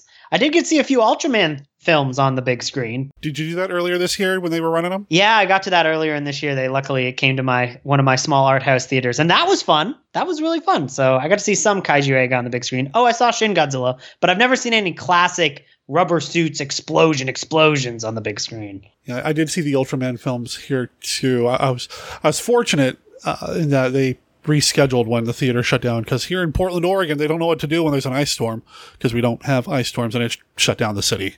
So they had to cancel the showing, but they were able to bring it back the next weekend. And I went to go see them both. And they were okay. I enjoyed seeing them on the big screen, but I, I like my, I'm a traditionalist. I'm a purist. I want my subtitles. You know, I don't, I don't need, them, but it was still fun to watch. Yeah, yeah. To It's, those. interesting because what got me into it as a kid is doing the dubs, right? So I, I never want them to stop doing dubs, but I prefer to nowadays watch them subtitle like you. when I watch my Ultraman, I make sure the subtitles are on. But no, it was fun to watch those too. And then Shin Godzilla. We were talking about all the boardroom scenes in this film. You know, I was like, are we talking about this movie? Or are we talking about Shin Godzilla? Because there's so many boardrooms, and I love it. I know Shin Godzilla is a divisive film. I know a lot of people had an issue with all the talkie talkie stuff. I loved Shin Godzilla. What was your thought on it? Oh, I love, love, love Shin Godzilla. It's it, was nothing like I've ever seen. They just threw everything that you knew about Godzilla out the win- window and just gave you something completely new. And I think that's cool. Like I love old Godzilla films, but if you want to see Godzilla done like you like in the classic movies, those movies still exist. Watch them. I mean, they're not taking anything away. I mean, they're not coming to your house and taking your Blu-rays. Yeah, exactly. You know, so you can still watch those. What I like about Shin Godzilla, like what I like about the original Godzilla, what I like about Gamera, they're so different in terms of what had come before that you start to get some of the messages and you know the comparisons we're talking about in Shin Godzilla. What Japan's role in the world is, and can they have their own army versus defense force, and are they relying on the rest of the world to take care of them? You have in Godzilla, obviously, all the uh, nuclear testing stories. And in Gamera, you've got the Cold War, and you have some of these messages underneath the cool story. And I really respond well to that because it's smart filmmaking. I mean, I would love to make a movie where there's a couple of guys in giants who's just beating the heck out of each other. I would love to do that. But that's easy compared to weaving in some of these real world type stories and, and having these allegories. And I don't want to say messages because that sounds like it's way over the top and over the head, but it's there. So if you look for it, you're going to find it in Gamera, especially uh, the American version. For my money, I feel like it's really there, and I love it for that. But I also love seeing the guy with the flamethrower in his mouth. it works on but for both sides of your brain. That's why Gamera is amazing. You can think about it intellectually, and then you can also think about it like, whoa, explosions. and somebody get Brian Don Donlevy a drink. He needs one. oh yes, he does. God, he just looks so sad, and I love Brian Don Donlevy so much. Oh, oh well. Oh well, and that whole sequence. I mean, you said there's an African American uh, military officer. They have a delegate from some African country in that room as well, participating in the conversation. It's diverse, more diverse than what you would see normally. I feel like, and again, it kind of brings that whole "we must unite and be one people" kind of vibe, while they're talking about a giant flaming turtle. Yeah, and, and it's interesting because the guy who directed the American uh, portions, at least for what I've been able to find, was a man named Sandy Howard. And he didn't really direct anything else after this. This is kind of the last thing he directed. And other than this, he directed a lot of TV, uh, like the Howdy Doody show. So if you want some Howdy Doody in your life, Oh, there's a crossover. yeah, All right. I'd see that. Yeah, I don't know much about the filmmakers on this. I mean, like you before getting into Gamera, and like a lot of people, my kaiju knowledge kind of begins and almost ends with Godzilla just because there's so much of it out there. Thankfully, we have people like August Ragone. Is it Ragone or Ragone? I think it's I think it's Ragone, but Okay. from what I from what I know, but I'm not sure. Fortunately, we have people like August out there beating the drum for everything kaiju related. Kyle Young from the Kaiju cast loves Gamera, so he loves to talk about that as well. So fortunately, there's stuff out there now. I want to see more. I want there to be a documentary. I want to see another Gamera movie. I Yeah, want to they, see a new Gamera film. they teased it years ago. There was like that uh, CG trailer from 2015, the from New York Comic Con, but apparently it was just like a proof of concept, and they never really moved forward, which just makes me sad because I like every single Gamera movie, even Super Monster, I was gonna say even Super Monster, which is what good seventy percent stock footage. which is amazing. It's amazing. Hey, you do what you got to do, man. You do what you got to do to make the movie. No, that Gamera clip, it's on YouTube now, I think. And it's pretty good. Yeah. I mean, it's again, we're talking about destruction from a giant turtle. It's really good. Yeah, there was that, and then the Ultraman clip that that ended up on YouTube as well. Like there might have been an Ultraman movie coming. That never went anywhere. It's it's too bad, but at least they're out there for people to see. Yeah, no, exactly. I, I would love. I would love to see I would love to see both of those too. Oh well, someday maybe, maybe listeners start a Kickstarter or something to make a ga- Gamera film. Get get back on the and make map. sure I know. Howdy Doody's in it. Do something. Make sure feed that crossover. Yes. oh, and all the little kids from all the different countries. So all Howdy Doody, all the little kids from all the countries, camera, bam. Kickstarter will go skyrocket immediately. There's no stop. Uh, until Daiei shuts it down. Yeah. Is Daiei even still around? I don't think so. I'm not 100% sure. I think they might have been one of the studios that didn't make it. Okay. Uh, no, apparently it's still going. Never mind. Okay. Yeah, I think it's still going. Apparently, oh, but this is a supermarket chain. I don't know. I don't know. Maybe they're not. Yeah, that's what I'm seeing here too. Interesting. Oh, Ah, they were picked up by Kadokawa. Okay. oh, okay. So it's yeah. Okay, that makes sense. Yeah, so there's sorry. something Just out there. that Maybe, myself. sort of. Somebody's got the rights. Somebody make it. Yeah. Yeah, they did do that Daimajin show in like 2008. Yeah. So like at least there's yeah, so, and and that was supposed to be connected to the movie. So hopefully there's still similar love for Gamera out there. So somebody please. There's definitely love for Gamera here. I know there was a Gamera fan film did uh, done in Japan, like a Gamera Four. Oh yeah. Following up on the trilogy, I've never had a chance to see it. Yeah, I haven't. I would love to get my hands on it though. It, it, it's it usually like uh, I, I'm pretty sure like G Fest. Uh, they usually have the guy who makes all of those come in and show them once in a while. So those are really cool. It's it's like when you see any clips from Godzilla versus the Wolfman and you go, oh man, that's so cool. Right. Yeah, yeah. Uh, Mark Hir- Hiramello? Did I say that right? I think. Oh uh, yeah. He's kind of the guy that that shepherds a lot of that stuff and, and keeps a lot of stuff here. And I know there was a whole lot of drama behind the scenes behind the documentary that was going to happen about the Godzilla and the kaiju fan films. Yeah. Kaiju Gaiden. Kai- kaiju. Uh, I think Mark is picking that back up, though. That the person who was supposed to be doing it with Mark kind of flaked. I, I don't know all the details. Yeah, I'm outside not of the sure. drama, but but I, I really hope that sees the light of day. Uh, if you want to hear more of him, he actually does a podcast, Kaiju Kingdom podcast, and he's pretty interesting to listen to on there. Yeah, and he's a smart so- guy. He knows his stuff. Yeah, no, for sure. Every time you listen to him, you just learn new things. You know, I mentioned the Kaiju Cast a couple times. There are a couple other Kaiju specific shows like Kaiju Kingdom.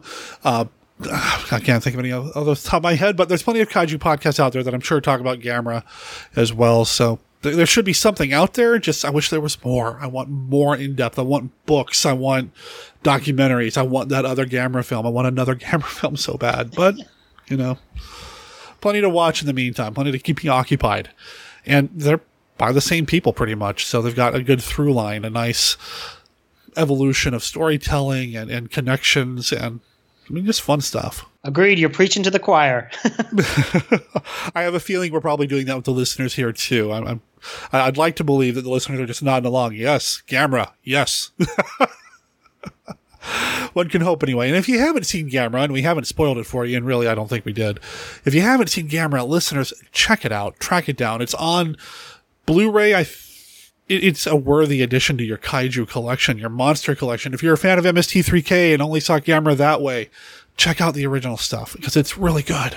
It is, it is, and uh, just give you a little. So, Shout Factory released the DVD, and then there's also a Blu-ray set by Mill Creek. Okay. Get the Shout Factory DVD if you can for all the special features, but the Mill Creek Blu-ray is also pretty good. It looks really good. You know, Mill Creek for a long time was just known for let's put together the 50 pack of public domain films again. But over the years, they've started bringing in more content, licensing actual non public domain content. And, you know, affordability, it's kind of hard to go wrong. You can get your hands on this stuff pretty cheap and it looks pretty good. Yeah, agreed, agreed. Any version you get, it's well worth watching. Gamera. That's true. That's a good place to end on that conversation. Get more Gamera in your life.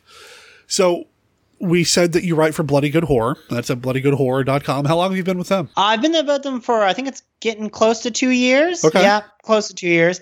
I, I do most of their list stuff, so fans of this uh, show might like to uh, read my. I did a list on uh, appearances of the Wolfman in comics, uh, old comic books, and I I went specifically for mentions of the Wolfman, so not werewolves because there's been so many, but things that were trying to go off of the Larry Talbot legacy, maybe not including Larry Talbot himself, but kind of the Wolf Man in that specific kind of way. So it was interesting. I'm really good friends with Casey Criswell. He was on the show once, and he used to be involved in the Hammer show I did. That, so people probably know what Bloody Good Horror is. It, it's a podcast. It's a website.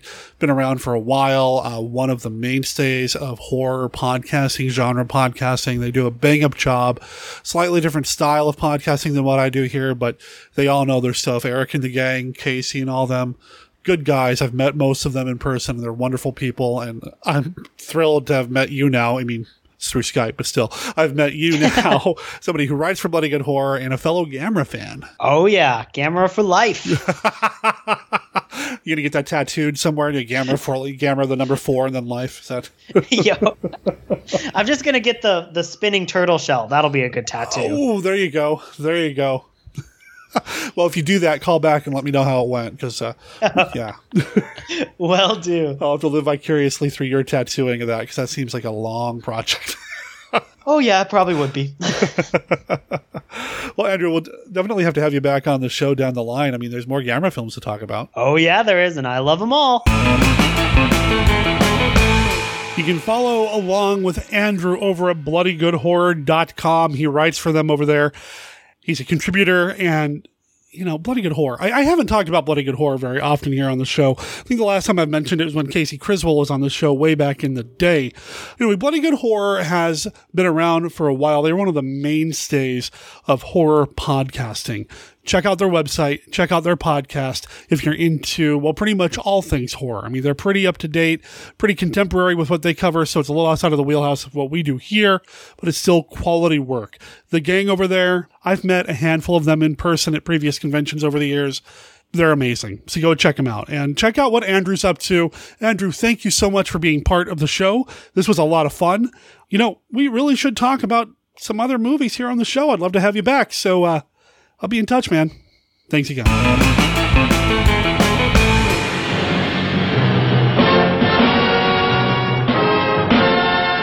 Today, modern man is preoccupied by the mysteries of outer space.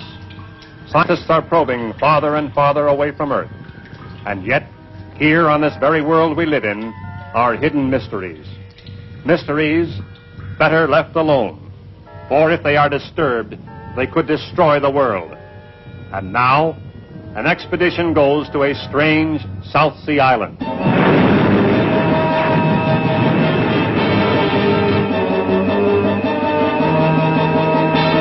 a forbidden jungle. To a forbidden village. Breaking taboos that anger the gods. Papa! Papa angry!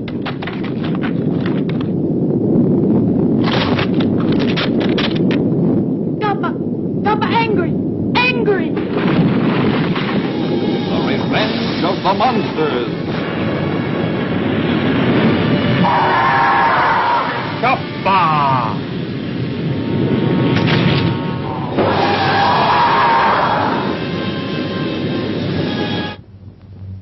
Selfish whim of a magazine publisher. In this park, I will have strange tropical animals. Results in horrible destruction.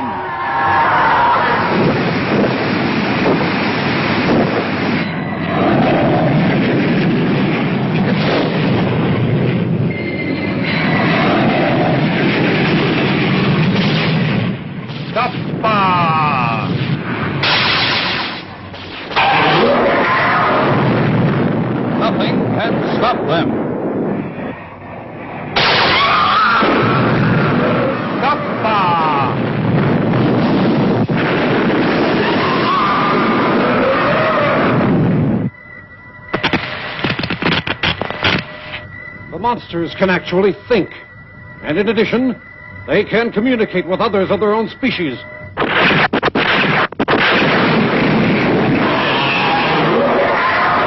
Worldwide terror.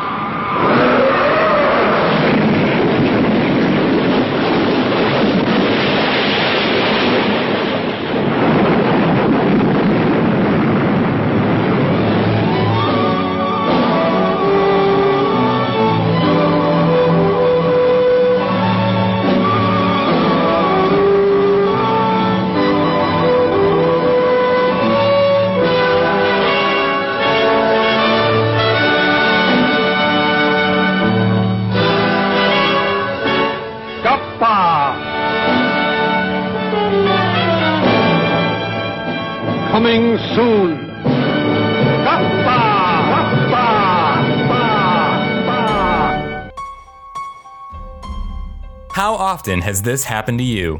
You're on your way home after a long day when suddenly tragedy strikes. No human mind could imagine the enormous destructive power of this maddened, killing thing. Professor, there's a big lizard back there and he's heading this way. Now get aboard! It's the kind of thing which can ruin your weekend. To prevent catastrophe, you need the Handbook for Surviving a Giant Monster Attack. This book features extensively researched methods to help you survive a giant monster event. You'll discover which vehicle you should use for making your escape, which method of counterattack is best for specific types of monsters, Hydrogen weapons, capable of wiping cities, countries off the face of the earth, are completely ineffective against this creature from the skies. and what common mistakes people make while fighting back. So pick up your copy of the Handbook for Surviving a Giant Monster Attack by Anthony Wendell today on Amazon. You can thank us by surviving.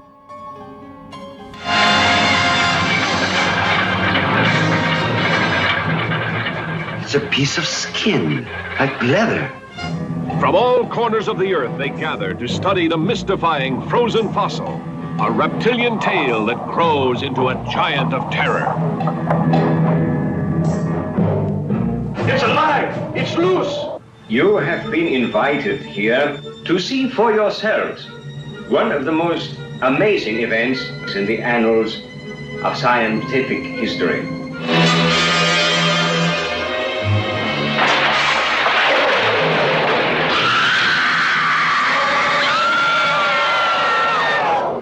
Reptilicus, a monstrous, massive beast whose astounding appearance causes panic.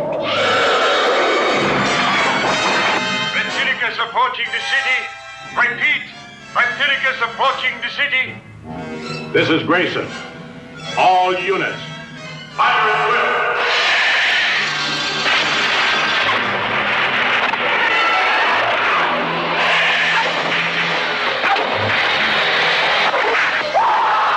Reptilicus, an annihilating mastodon, immune to all known weapons of warfare, creating chaos such as mankind has never before known.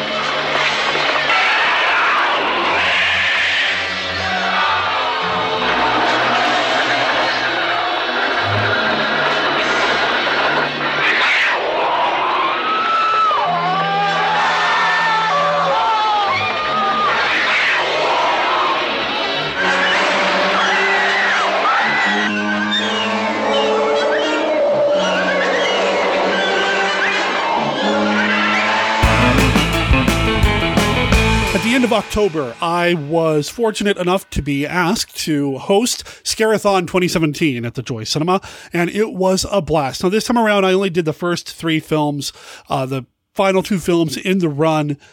Creepshow and Texas Chainsaw Massacre. I mean, I've seen those movies before. Really like Creepshow, but they just really weren't Monster Kid Radio ish enough. Plus, Chris McMillan and I were off to the Northwest Film Center to see Cat People that evening as well. So, yeah, I didn't stick around for that. But I did host the first three films and I recorded those intros. I'm going to play those. So, I'll probably play a little bit of a trailer or something between each introduction. And then we're going to come back with a voicemail from Jeff Pullier where he tells us what he was up to during Halloween weekend, some of the movies he saw, and the commentary he has about Scarathon.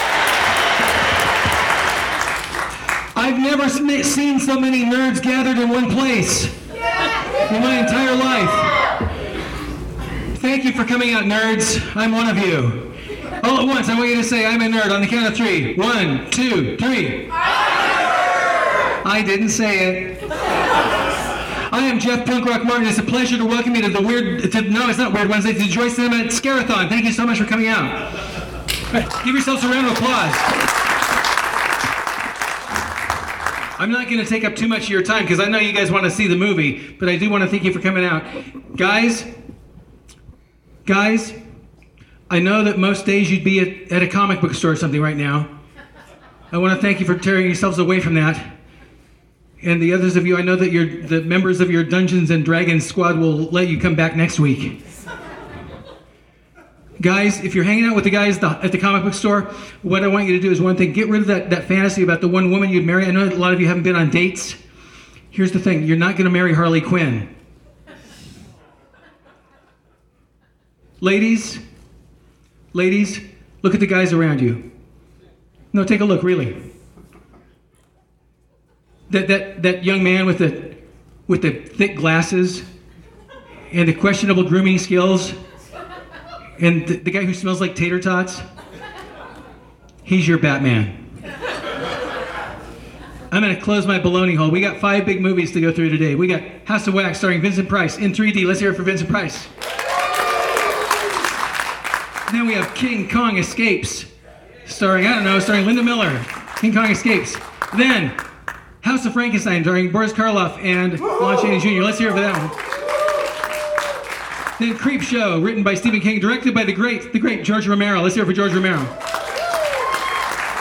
And then, last show of the night, directed by the great, late, wonderful Tobe Hooper, Texas Chainsaw Massacre. Let's hear it for that one. Also, big thanks to Laughing Vixen Lounge and Chris. She makes the pins that are on sale here. They're really cool. You should buy them and look at her shop on online at Laughing Vixen Lounge. And now, now, it is a gigantic pleasure to welcome this young man because he knows more about monster movies than you and I will ever, ever remember. Well, he's forgotten more than you and I will forget. Anyway, however you say that, than you and I know. He's the king. He's the best. He's the champion of, of, of monster movies. He is the host and the founder of Monster Kid Radio. He is Geek Brother number one. Please give a gigantic round of applause for Mr. Derek M. Koch.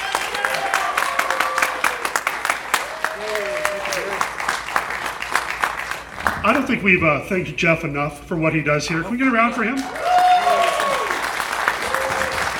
All right, so like he said, I do produce the Monster Kid Radio podcast. I've been producing since 2013. Uh, that show, I've been podcasting since 2008.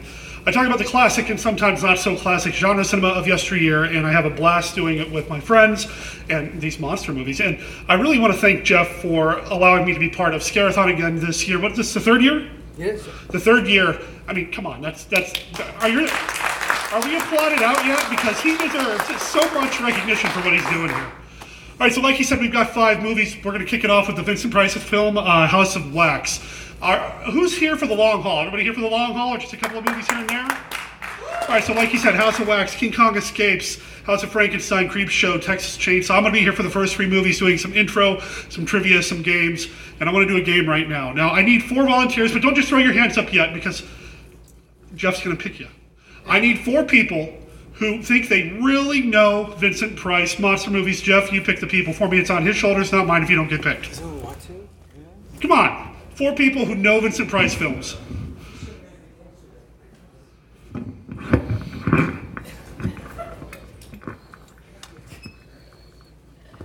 I don't know Vincent Price films. But You don't know Vincent Price from name? I'll be a good uh, Christian. Christian. Okay, thanks for coming down. Yeah. Uh, let's see. We got we got somebody. Okay. So uh, Dominique in the back was raising her hand.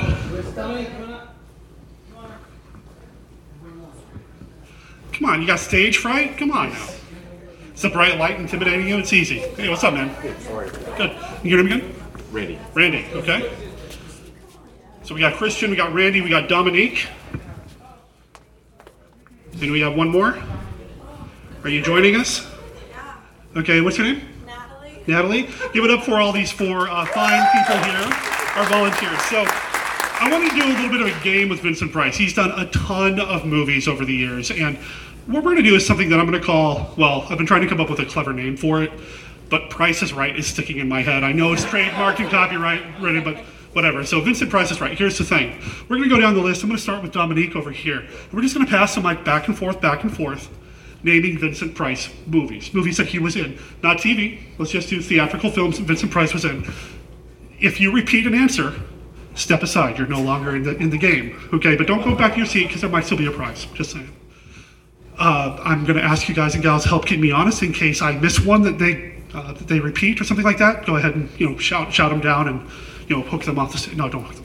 Anyway, we're going to start with Dominique. I'm going to give the mic to her and I'm going to step out of the way. Dominique, why don't you kick things off? Give us a Vincent Price film. Scream and scream again. Okay.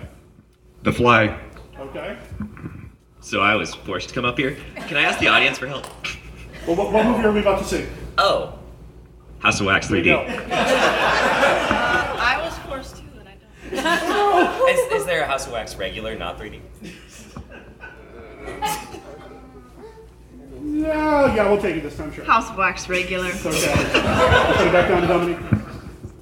The Abominable Dr. Phibes. Ooh, okay. Uh, Dr. Phibes Returns. Is that the name of the film? Oh, it's the. Is it the Return of? Rises Oh. again. So we're going to have you step back. Oh, I see. Okay. The the one he just said, but rises again. Okay. All right, I'll let it. Hold on, hold on. Um, the one that they said, but is back. No, go ahead, go ahead and take a step back. Let's bring the microphone back down to Dominique. Madhouse. Okay. Manhouse 2 Electric Boogaloo. Not quite as much as I'd love to see that starring Vincent Price. So, okay, I want to thank everybody for playing along. Dominic Sinclair, so don't forget that Vincent Price. Okay, so courtesy of Laughing Vixen Lounge, I've got some pins, and we're going to go with. See, you want the first one? Uh, yeah. I'll give you that, and I'll give this one to the last person. Miss. We've got a CD. Now, I do, uh, on my podcast, I open my show with surf music every time. And these surf bands give me free music. I've got an album called Zomboid Surf Attack from the band The Terror Surfs.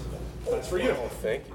And then finally, from independent filmmaker Christopher R. Mihm, the movie It Came From Another World on DVD. Also, one more thing. I've got one more prize. This is the official 2017 Scarathon wax. Do not like these in here, it's probably against fire code. You can too, 'cause. I want to thank everybody for playing. Put a hand to them. So we're talking about House of Wax. It's a big Vincent Price film. Came out in 1953, directed by a man by the name of Andre, and I always get his last name wrong. de Toth, Detoth, whatever his name is, he only had one eye, which is interesting because this is a 3D film, which means he couldn't see the 3D effect. Despite this, this became a huge hit and is probably responsible for making 3D films a big thing in the 50s. It wasn't the first 3D film, but it was definitely the first big 3D film from an American film company.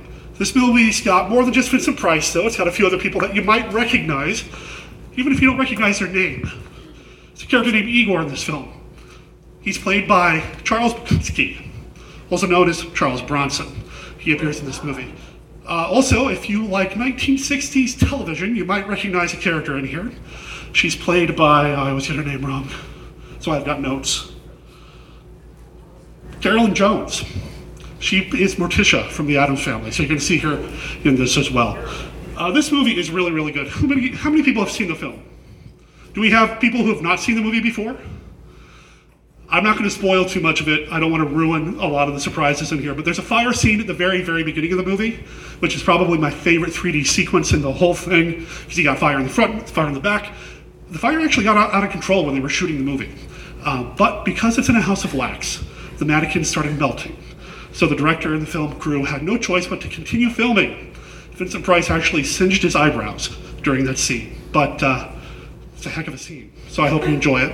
I hope you enjoy the entire film. I hope you enjoy Scarathon, no matter how many movies you're going to be here for. Have a great time. Make sure you get to the concession stand to load up on popcorn, pizza, soda, beer, whatever he's got. Might even still be a few donuts left. Go knock yourselves out. But stick around and watch House of Wax first. Thanks again, Jeff. Really appreciate it. And I'll talk to you guys after the movie. The House of Wax, the ultimate dimension in terror, comes to the screen in Stereovision 3D. Vincent Price at his diabolical best will take you room by terrible room on a journey to the ultimate chamber of horrors. Stereovision 3D will synthesize before your eyes the terrifying reality of it all. In Stereovision 3D, House of Wax is more than a movie. It's an experience you'll never forget. So, uh, who is just now joining us at the start of, uh, of Scarathon? Got some newcomers? Okay. All right, right on. Uh, what are we showing? We're showing King Kong Escapes, which will be a lot of fun. Let's hear it for King Kong Escapes.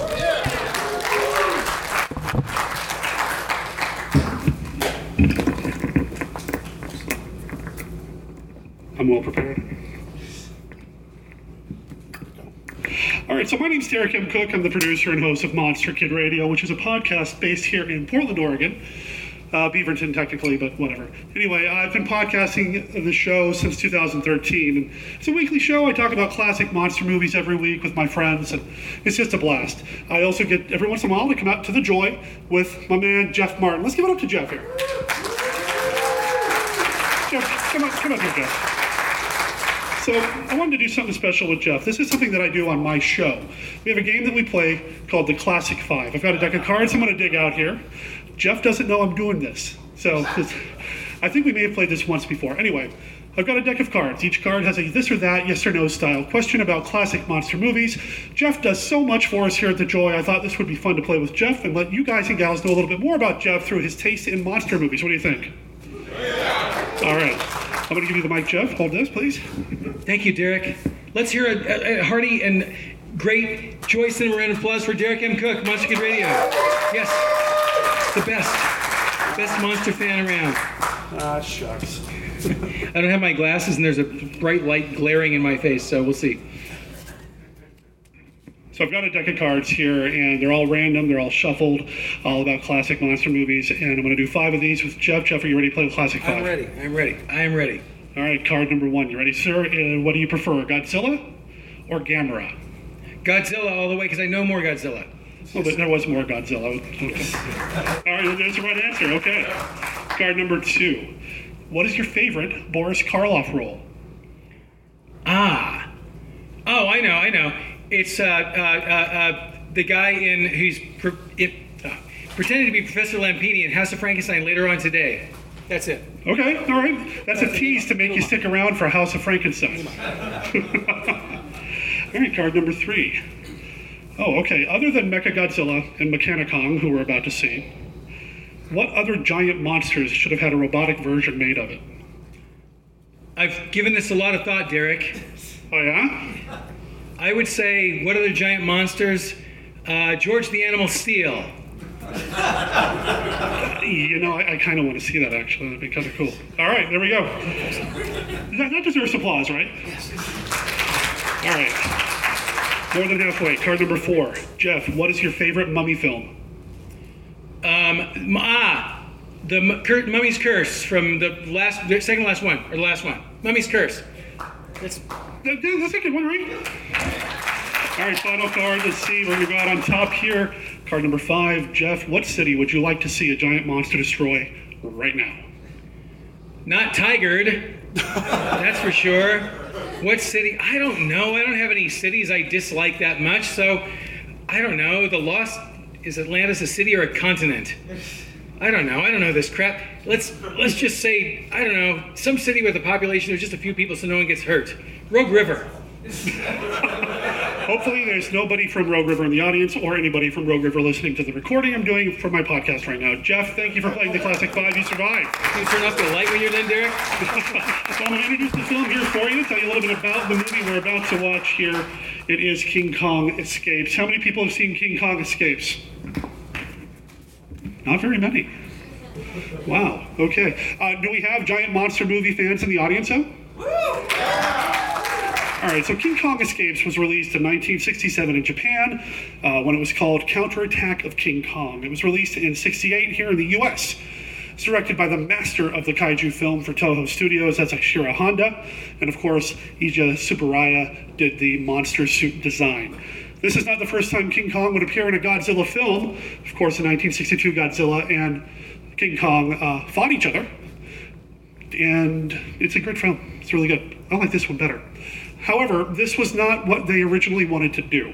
Toho wanted to make another King Kong movie, and they got together with Rankin and Bass, who are the people behind uh, Rudolph the Red-Nosed Reindeer, you know, that style of animation. And they put together a script, and they called it Operation Robinson Crusoe.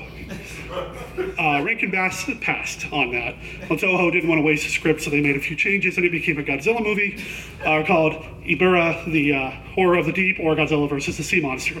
If you've seen that movie, you can easily swap out Godzilla for King Kong. Pretty easy to do.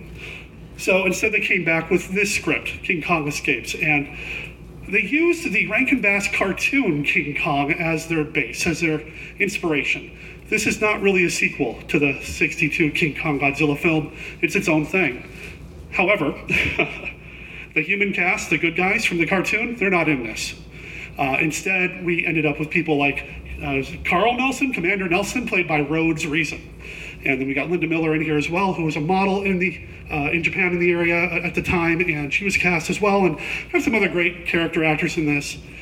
And the villain, whose name is Doctor Who, uh, he is, I believe, from the cartoon. Now he's not related to uh, well, the Doctor, but uh, it is kind of cool to have a Doctor Who in this film. What I really, really like about this these movies got released worldwide, and in Germany, it got a release in 1970. Germany really liked the word Frankenstein. Uh, Frankenstein Conquers the World did really well over there, so they started slapping the word Frankenstein into a lot of their movie titles, even if they had nothing to do with Frankenstein. And in 1970, this movie got released as King Kong, Frankenstein's son, uh, in Germany. And instead of Doctor Who, he was Dr. Frankenstein. That's right. This is actually one of my absolute favorite uh, giant monster movies, Toho films, kaiju movies, King Kong movies, whatever. Uh, I hope you guys and gals dig it too. Now, I've got some trivia. We've got some pins that were designed by Laughing Vixen Lounge. Uh, if you haven't seen these pins, they are available at the concession stand. You can buy them yourself if you don't win the trivia that I'm about to do right here. So, uh, why don't we go ahead and start with Rhodes Reason? Now, he is the American lead in this. He's going to look familiar to you for two reasons. One, he used to live here. He used to live in the Portland, Oregon area. When he got out of the business, he retired out here, and he would host uh, Oscar movie nights for like charitable events and things like that. Now he no longer is with us. He actually passed away in California a few years back. Uh, but he used to be a Portlander, which I think is kind of cool. But the other thing is, he's got a brother who appeared in some Universal monster movies as well. What's his brother's name? There in the back, raise his hands first.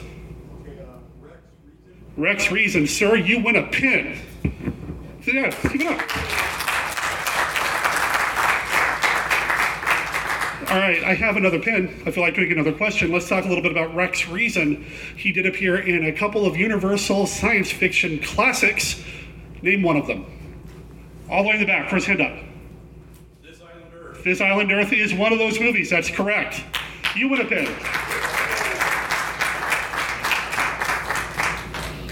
On Monster Kid Radio, I open up every show with some instrumental surf music.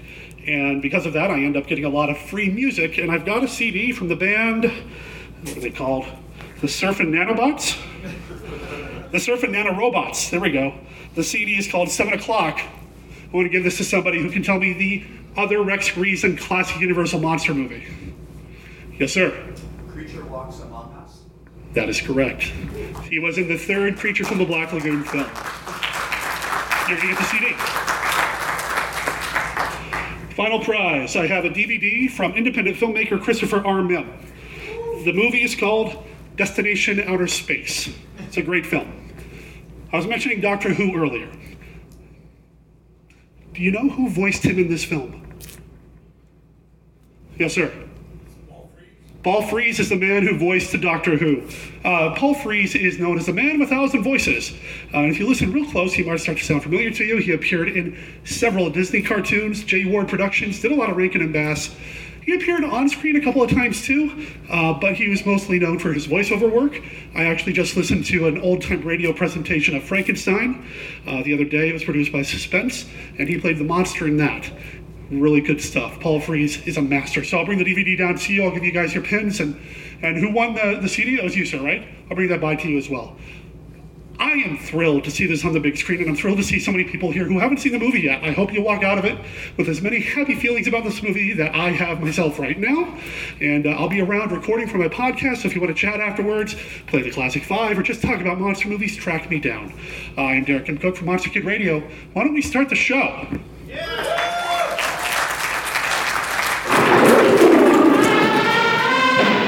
The fantastic duel of the century, the most ferocious battle in history. The flesh and blood King Kong fights his most incredible enemy, a 60 foot robot King Kong forged of super steel.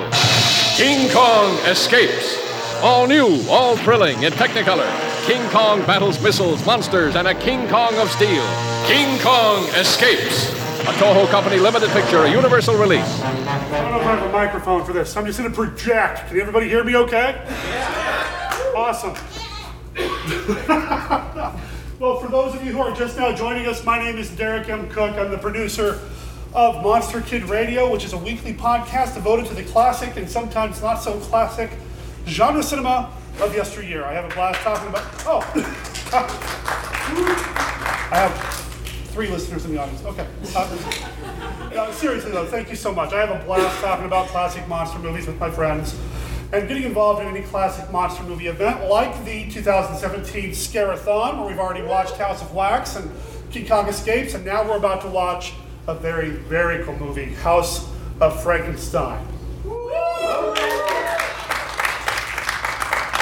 was just talking with Jeff, the man who runs the Joy, who's awesome, by the way. Give him a shout out when you see him.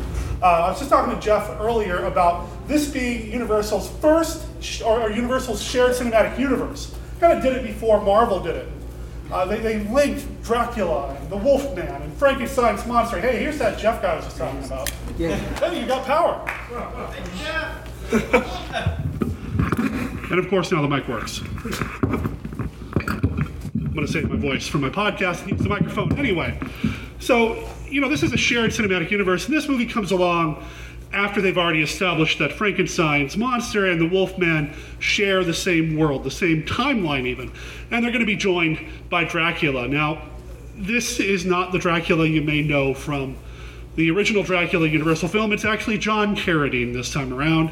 John Carradine was brought in. Now, there's a couple of different stories as to why this was done. One was, and this may be the official quote unquote studio story. Bela Lugosi had a commitment doing some acting on stage, playing a role in the uh, stage production of Arsenic and Old Lace. Ironically, playing the role that was originally written for Boris Karloff, a character by the name of Jonathan Brewster. Well, Karloff is in this film. Uh, he did not have a stage commitment at the time. So, anyway, Universal brought in Carradine and would use Carradine a couple of times as Dracula. Lugosi would come back later uh, in Abbott and Costello Meet Frankenstein, which is pretty much the end of the shared universe when it comes to these classic monster movies. Now, this movie was directed by a man by the name of Earl C. Kenton. He also directed Ghost of Frankenstein and House of Dracula. Now, Lugosi was in Ghost of Frankenstein, and Kenton got to direct him, but he also had an opportunity to direct Lugosi in another film. Now, I've got this light right in my eye, but I'm going to do a trivia question here for a prize, a button from Laughing Vixen Lounge. What 1930s monster movie did Earl C. Kenton direct Lugosi in? Island of Lost Souls. Who said that? Hands up. There you go. You're going to get a button, sir, from Laughing Vixen Lounge. Just right. Kenton directed Island of Lost Souls, which is a creepy, bizarre, subversive film. And if you haven't seen it, you need to see it. Lugosi plays the sayer of the law and wears a whole bunch of makeup. It's kind of hard to miss him until you hear him speak. Uh, so Carradine would get pretty much uh, associated with vampires after this. He would play Dracula, like I said, in House of Dracula. But he would also go on to play vampires in some other movies. And for another button from the Laughing Vixen Lounge, somebody tell me another movie he played Dracula in back in the bandana. Yes, he did play Dracula in Billy the Kid versus Dracula, which is a uh, one of those not so classics I sometimes talk about on my podcast. Uh, it was shot in like eight days, and Carradine must have been hungry because he chews and eats up every bit of scenery in that film. Uh, a much more uh, broad interpretation of the character than what you're going to see in this. Uh, like I said, Karloff's in this film. Now, he does not play Frankenstein's monster. He actually ends up playing a mad scientist, which is kind of cool to have him come in and, and play a mad scientist type. Although, this is not the last time Karloff would be involved in a Frankenstein film or, or a Frankenstein character for a copy of a CD. This is from the surf band, the Blackball Bandits. They've appeared on Monster Kid Radio. I like to use surf music on my show, and they sent me this CD. Who can tell me another movie, not that we've already talked about, okay, not the Universals, that Karloff was involved with as a Frankenstein? Uh, I, I think you're the only one with your hand up. Am I missing it? Okay, sir? It, it's Frankenstein 1970. That is correct. Frankenstein 1970, which actually came out in 1958. Uh, he does play a character by the name of Baron Victor von Frankenstein. It's kind of a cool little movie, but that's not the only one. Now I have a movie from independent filmmaker Christopher R. Mihm. He has a DVD, or I have a DVD here from him. His movie, The Monster of Phantom Lake. And if you can tell me another Frankenstein role that Karloff was involved with theatrically, you get the DVD. Anybody? Way in the back? He was, in fact, the voice of Baron Boris von Frankenstein in 1967's Mad Monster Party. There you go. What's that? So much Oh, it's a great film. I'm going to be pretty much wrapping up here. I want to thank Jeff Martin for letting me and Monster Kid Radio be part of Scarathon 2017. I've had a blast. Uh, I'll be around after the movie for a little while, but then I'm, I'm checking out. So uh, if you want to talk podcasting, classic monster movies, record with me for an upcoming episode of Monster Kid Radio. Track me down in the lobby. I'd be happy to chat with you and start talking monsters. Just know that I might not let you go right away because I have a lot to say about them. Again, thanks to Jeff, thanks to Joy, the Joy, and thanks to all of you for making Scarathon 2017 special. The movies are great, but the audience is better. So thank you so much, guys. And you can find me at monsterkidradio.net, where you can find my podcast and, well, everything else we got going on over there. So thanks again. Enjoy the movie.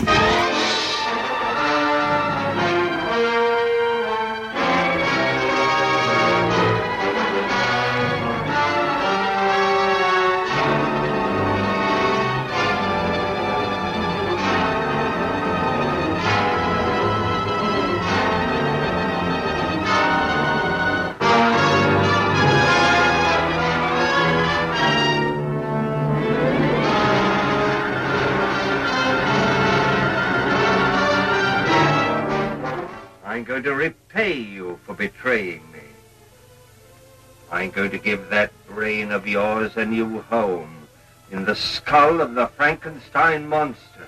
The uh, jugular vein is severed, not cut, but torn apart as though by powerful teeth. A werewolf. Last night I killed a man, You didn't know what you were doing. but I did. I wanted to kill. I think they're after Dracula.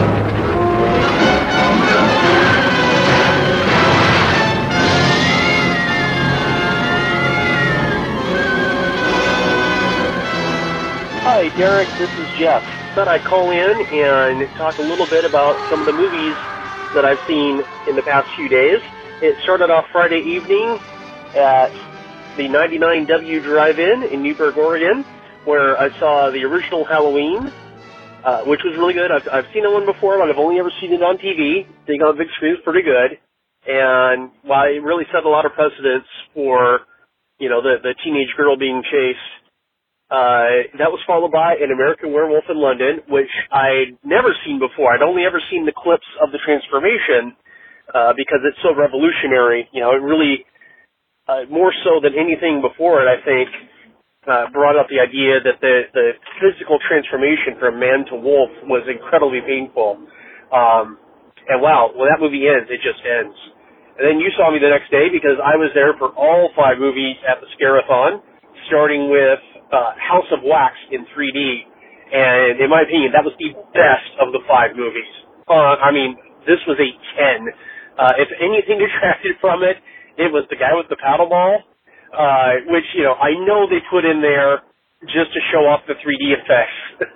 um, and even he was still a lot of fun. It's just like, hey, look what we can do. But, oh my gosh, what an incredible movie from start to finish. It, even, I- you know, I don't want to give away surprises, but uh, the surprise of what was a mask and what wasn't. I think I could say that without giving anything away.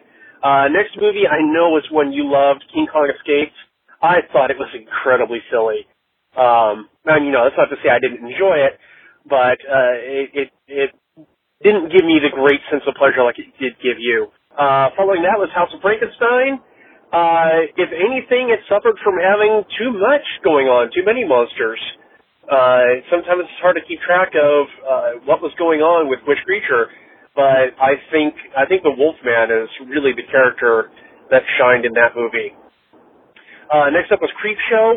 As an anthology, it was really a mixed bag, but I think, in my opinion, each story was better than the last. I mean, like the first story, I hardly enjoyed at all, but by the end, when you get to like the crate, uh, great, great movie.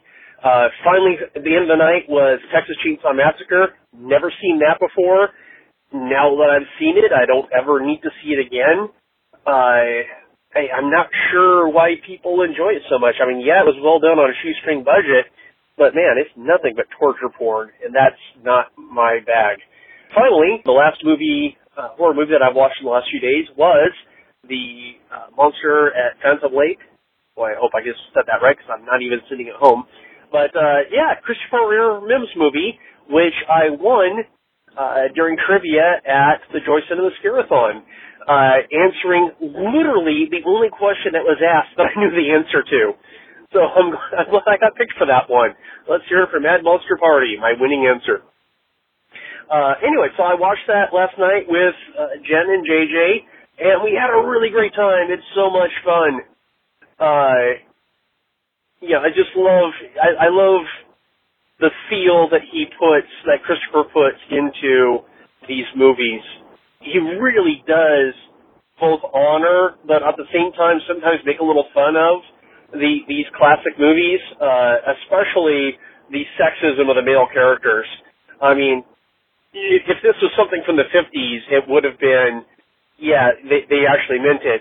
But you could tell that the sexism of the professor and the two uh, teenage boys uh, was just being done, to, you know, to kind of kind of show us, yeah, see what morons they were back in the 50s.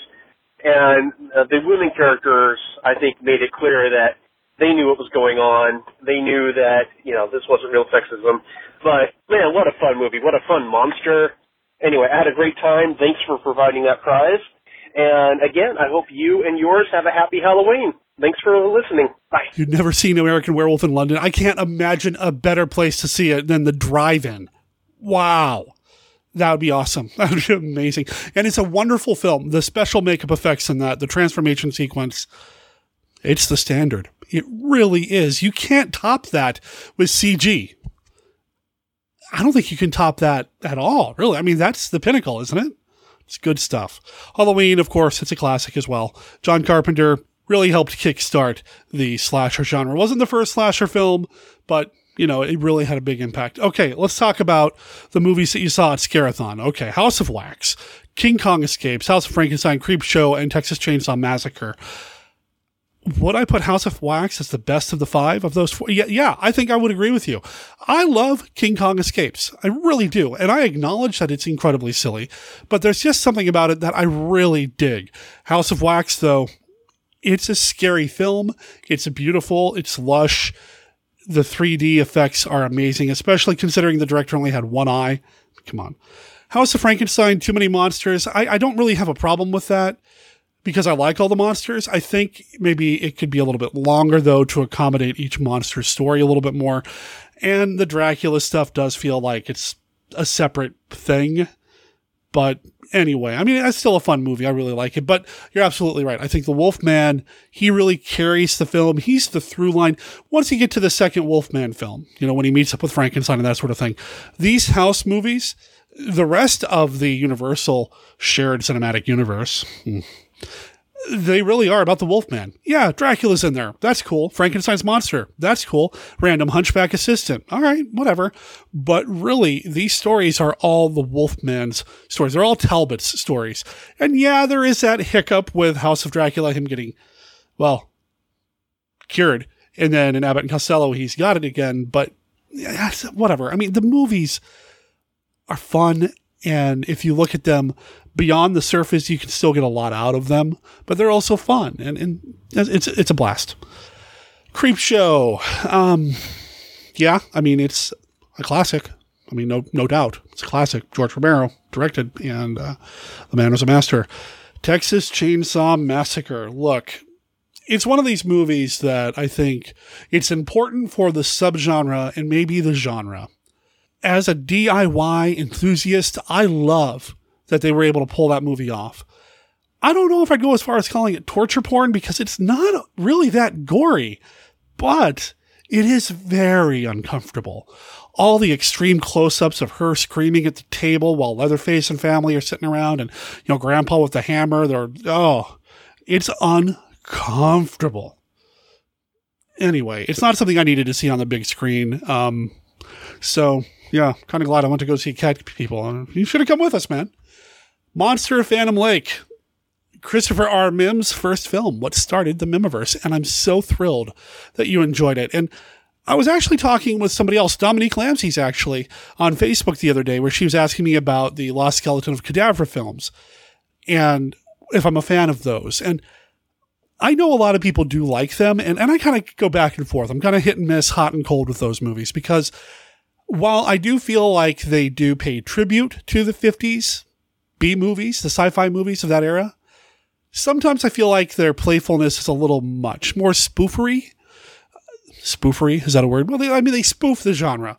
Whereas I feel like with Mihm, a lot of times these movies just happen to be a movie that's set during that period. They just happen to be made that way. And, and while there is comedy and while there is humor, I never really got the impression they were quote unquote making fun of the films as opposed to having fun with the subject matter and the genre overall. I don't know. I've said a few times on Facebook that I would love to see an epic rap battle of history between Christopher R. Mihm and Larry Blamire, the director of The Lost Skeleton of Cadavra. Not that they have a beef or anything. In fact, I think they communicate online every once in a while, but I, I, it's, it's just a different style. And I'm glad you enjoyed Monster Phantom Lake so much. The sexism, the poking at that and kind of illustrating that. You were there for the giant spider when we showed that at the Joy a couple years ago, weren't you? Because that's in that movie. Well, it's in all the movies, really. It's an acknowledgement without making fun of. I, I don't know. It's Wednesday afternoon when I'm recording this, and I've got a lot on my mind uh, outside of Monster Kid Radio, so maybe this isn't the best time to respond to this. But I'm bottom line, I'm glad you enjoyed the film. Jeff, thank you for sharing your Halloween experiences with us, and thank you for calling in. Mad Monster Party! Mad Monster Party! Starring Boris Karloff and, in order of their appearance, Dracula, Frankenstein, the werewolf, The Hunchback. the mummy, Dr. Jekyll, Mr. Hyde, and, in order of his disappearance, the invisible man. also starring Phyllis Diller as the hostess with the least. Uh, uh, uh, Mad Monster Party!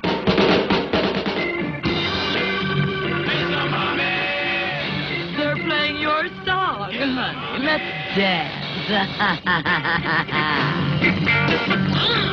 It's a come as you are party that's out of this world. You don't get invited. You get committed. It's a psychedelic scary. With the grooviest ghouls of all time. Mad Monster Party!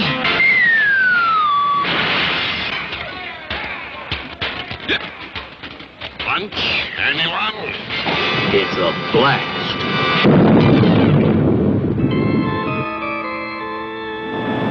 Maggie, Look! Nothing can destroy it. It's coming for you from space to wipe all living things from the face of the earth. Beware of the creeping unknown. This woman is about to learn a terrible secret. She will never be the same again.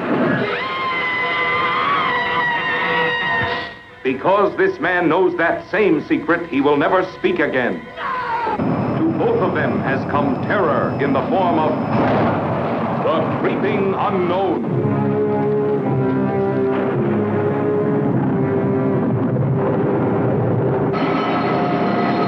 Three men went into outer space. Only one of them came back. Came back a strange, distorted creature, haunted and possessed by something beyond human understanding. What was the terrible secret he could not tell them? There's a whole new world out there, a wilderness, uncharted. And he's been there and come back. He's got the map. Unlock his mind for me, Briscoe, and find it. I know you can do it. It isn't just a I question know the strain and tension you've been under, but to stop now when we're so close. Brian Donlevy. He dared an experiment that shocked a nation. You've destroyed him like you've destroyed everything else you've touched, Ken. There's no room for personal feelings in science, Judith. An experiment that created the creeping unknown.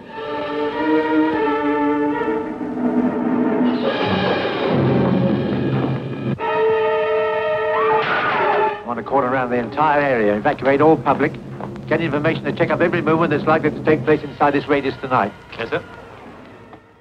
Warn everyone not to touch anything unusual they may find in the streets.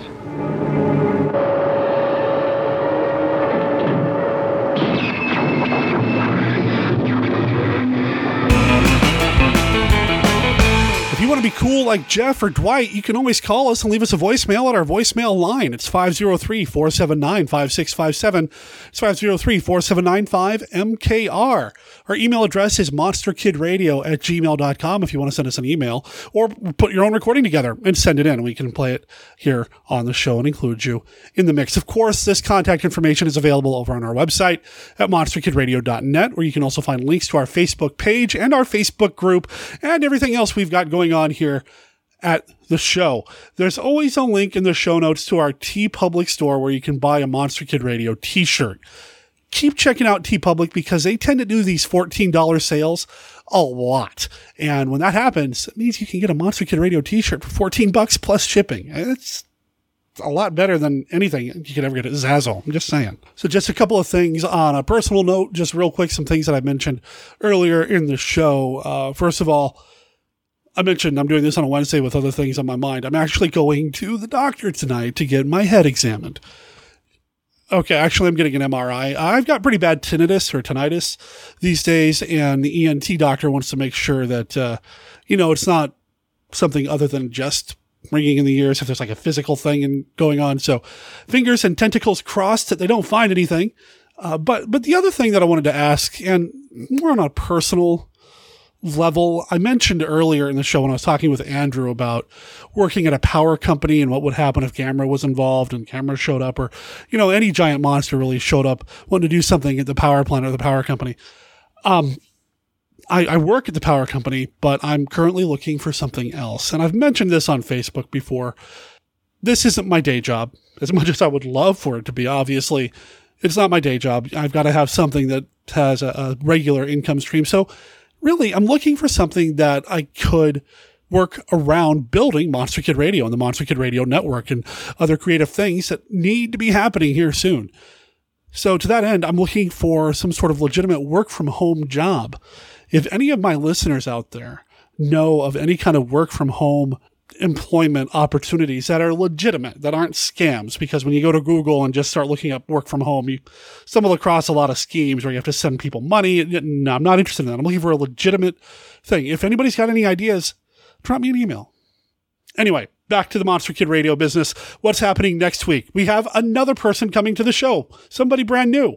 The man from the Hitless Wonder movie blog, Dan Day Jr., who I met at Monster Bash. He and I talked at Bash, and he told me what one of his favorite movies was, and I figured let's have him on the show to talk about 1973's The Creeping Flesh.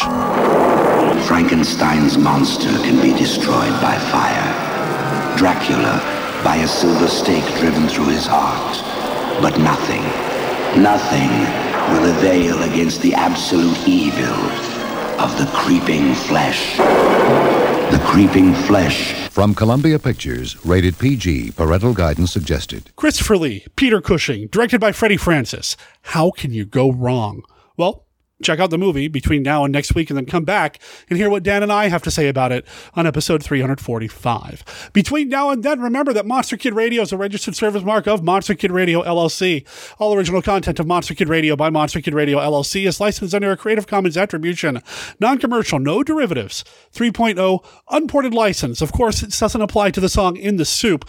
That belongs to the band The Island Girls, a really cool surf band out of Nova Scotia. Check them out at theislandgirls.bandcamp.com and pick up their self titled album, 11 tracks, and you name your price. So go check them out and let them know that Monster Kid Radio sent you. My name is Derek M. Koch. I'll talk to everybody next week. Ciao.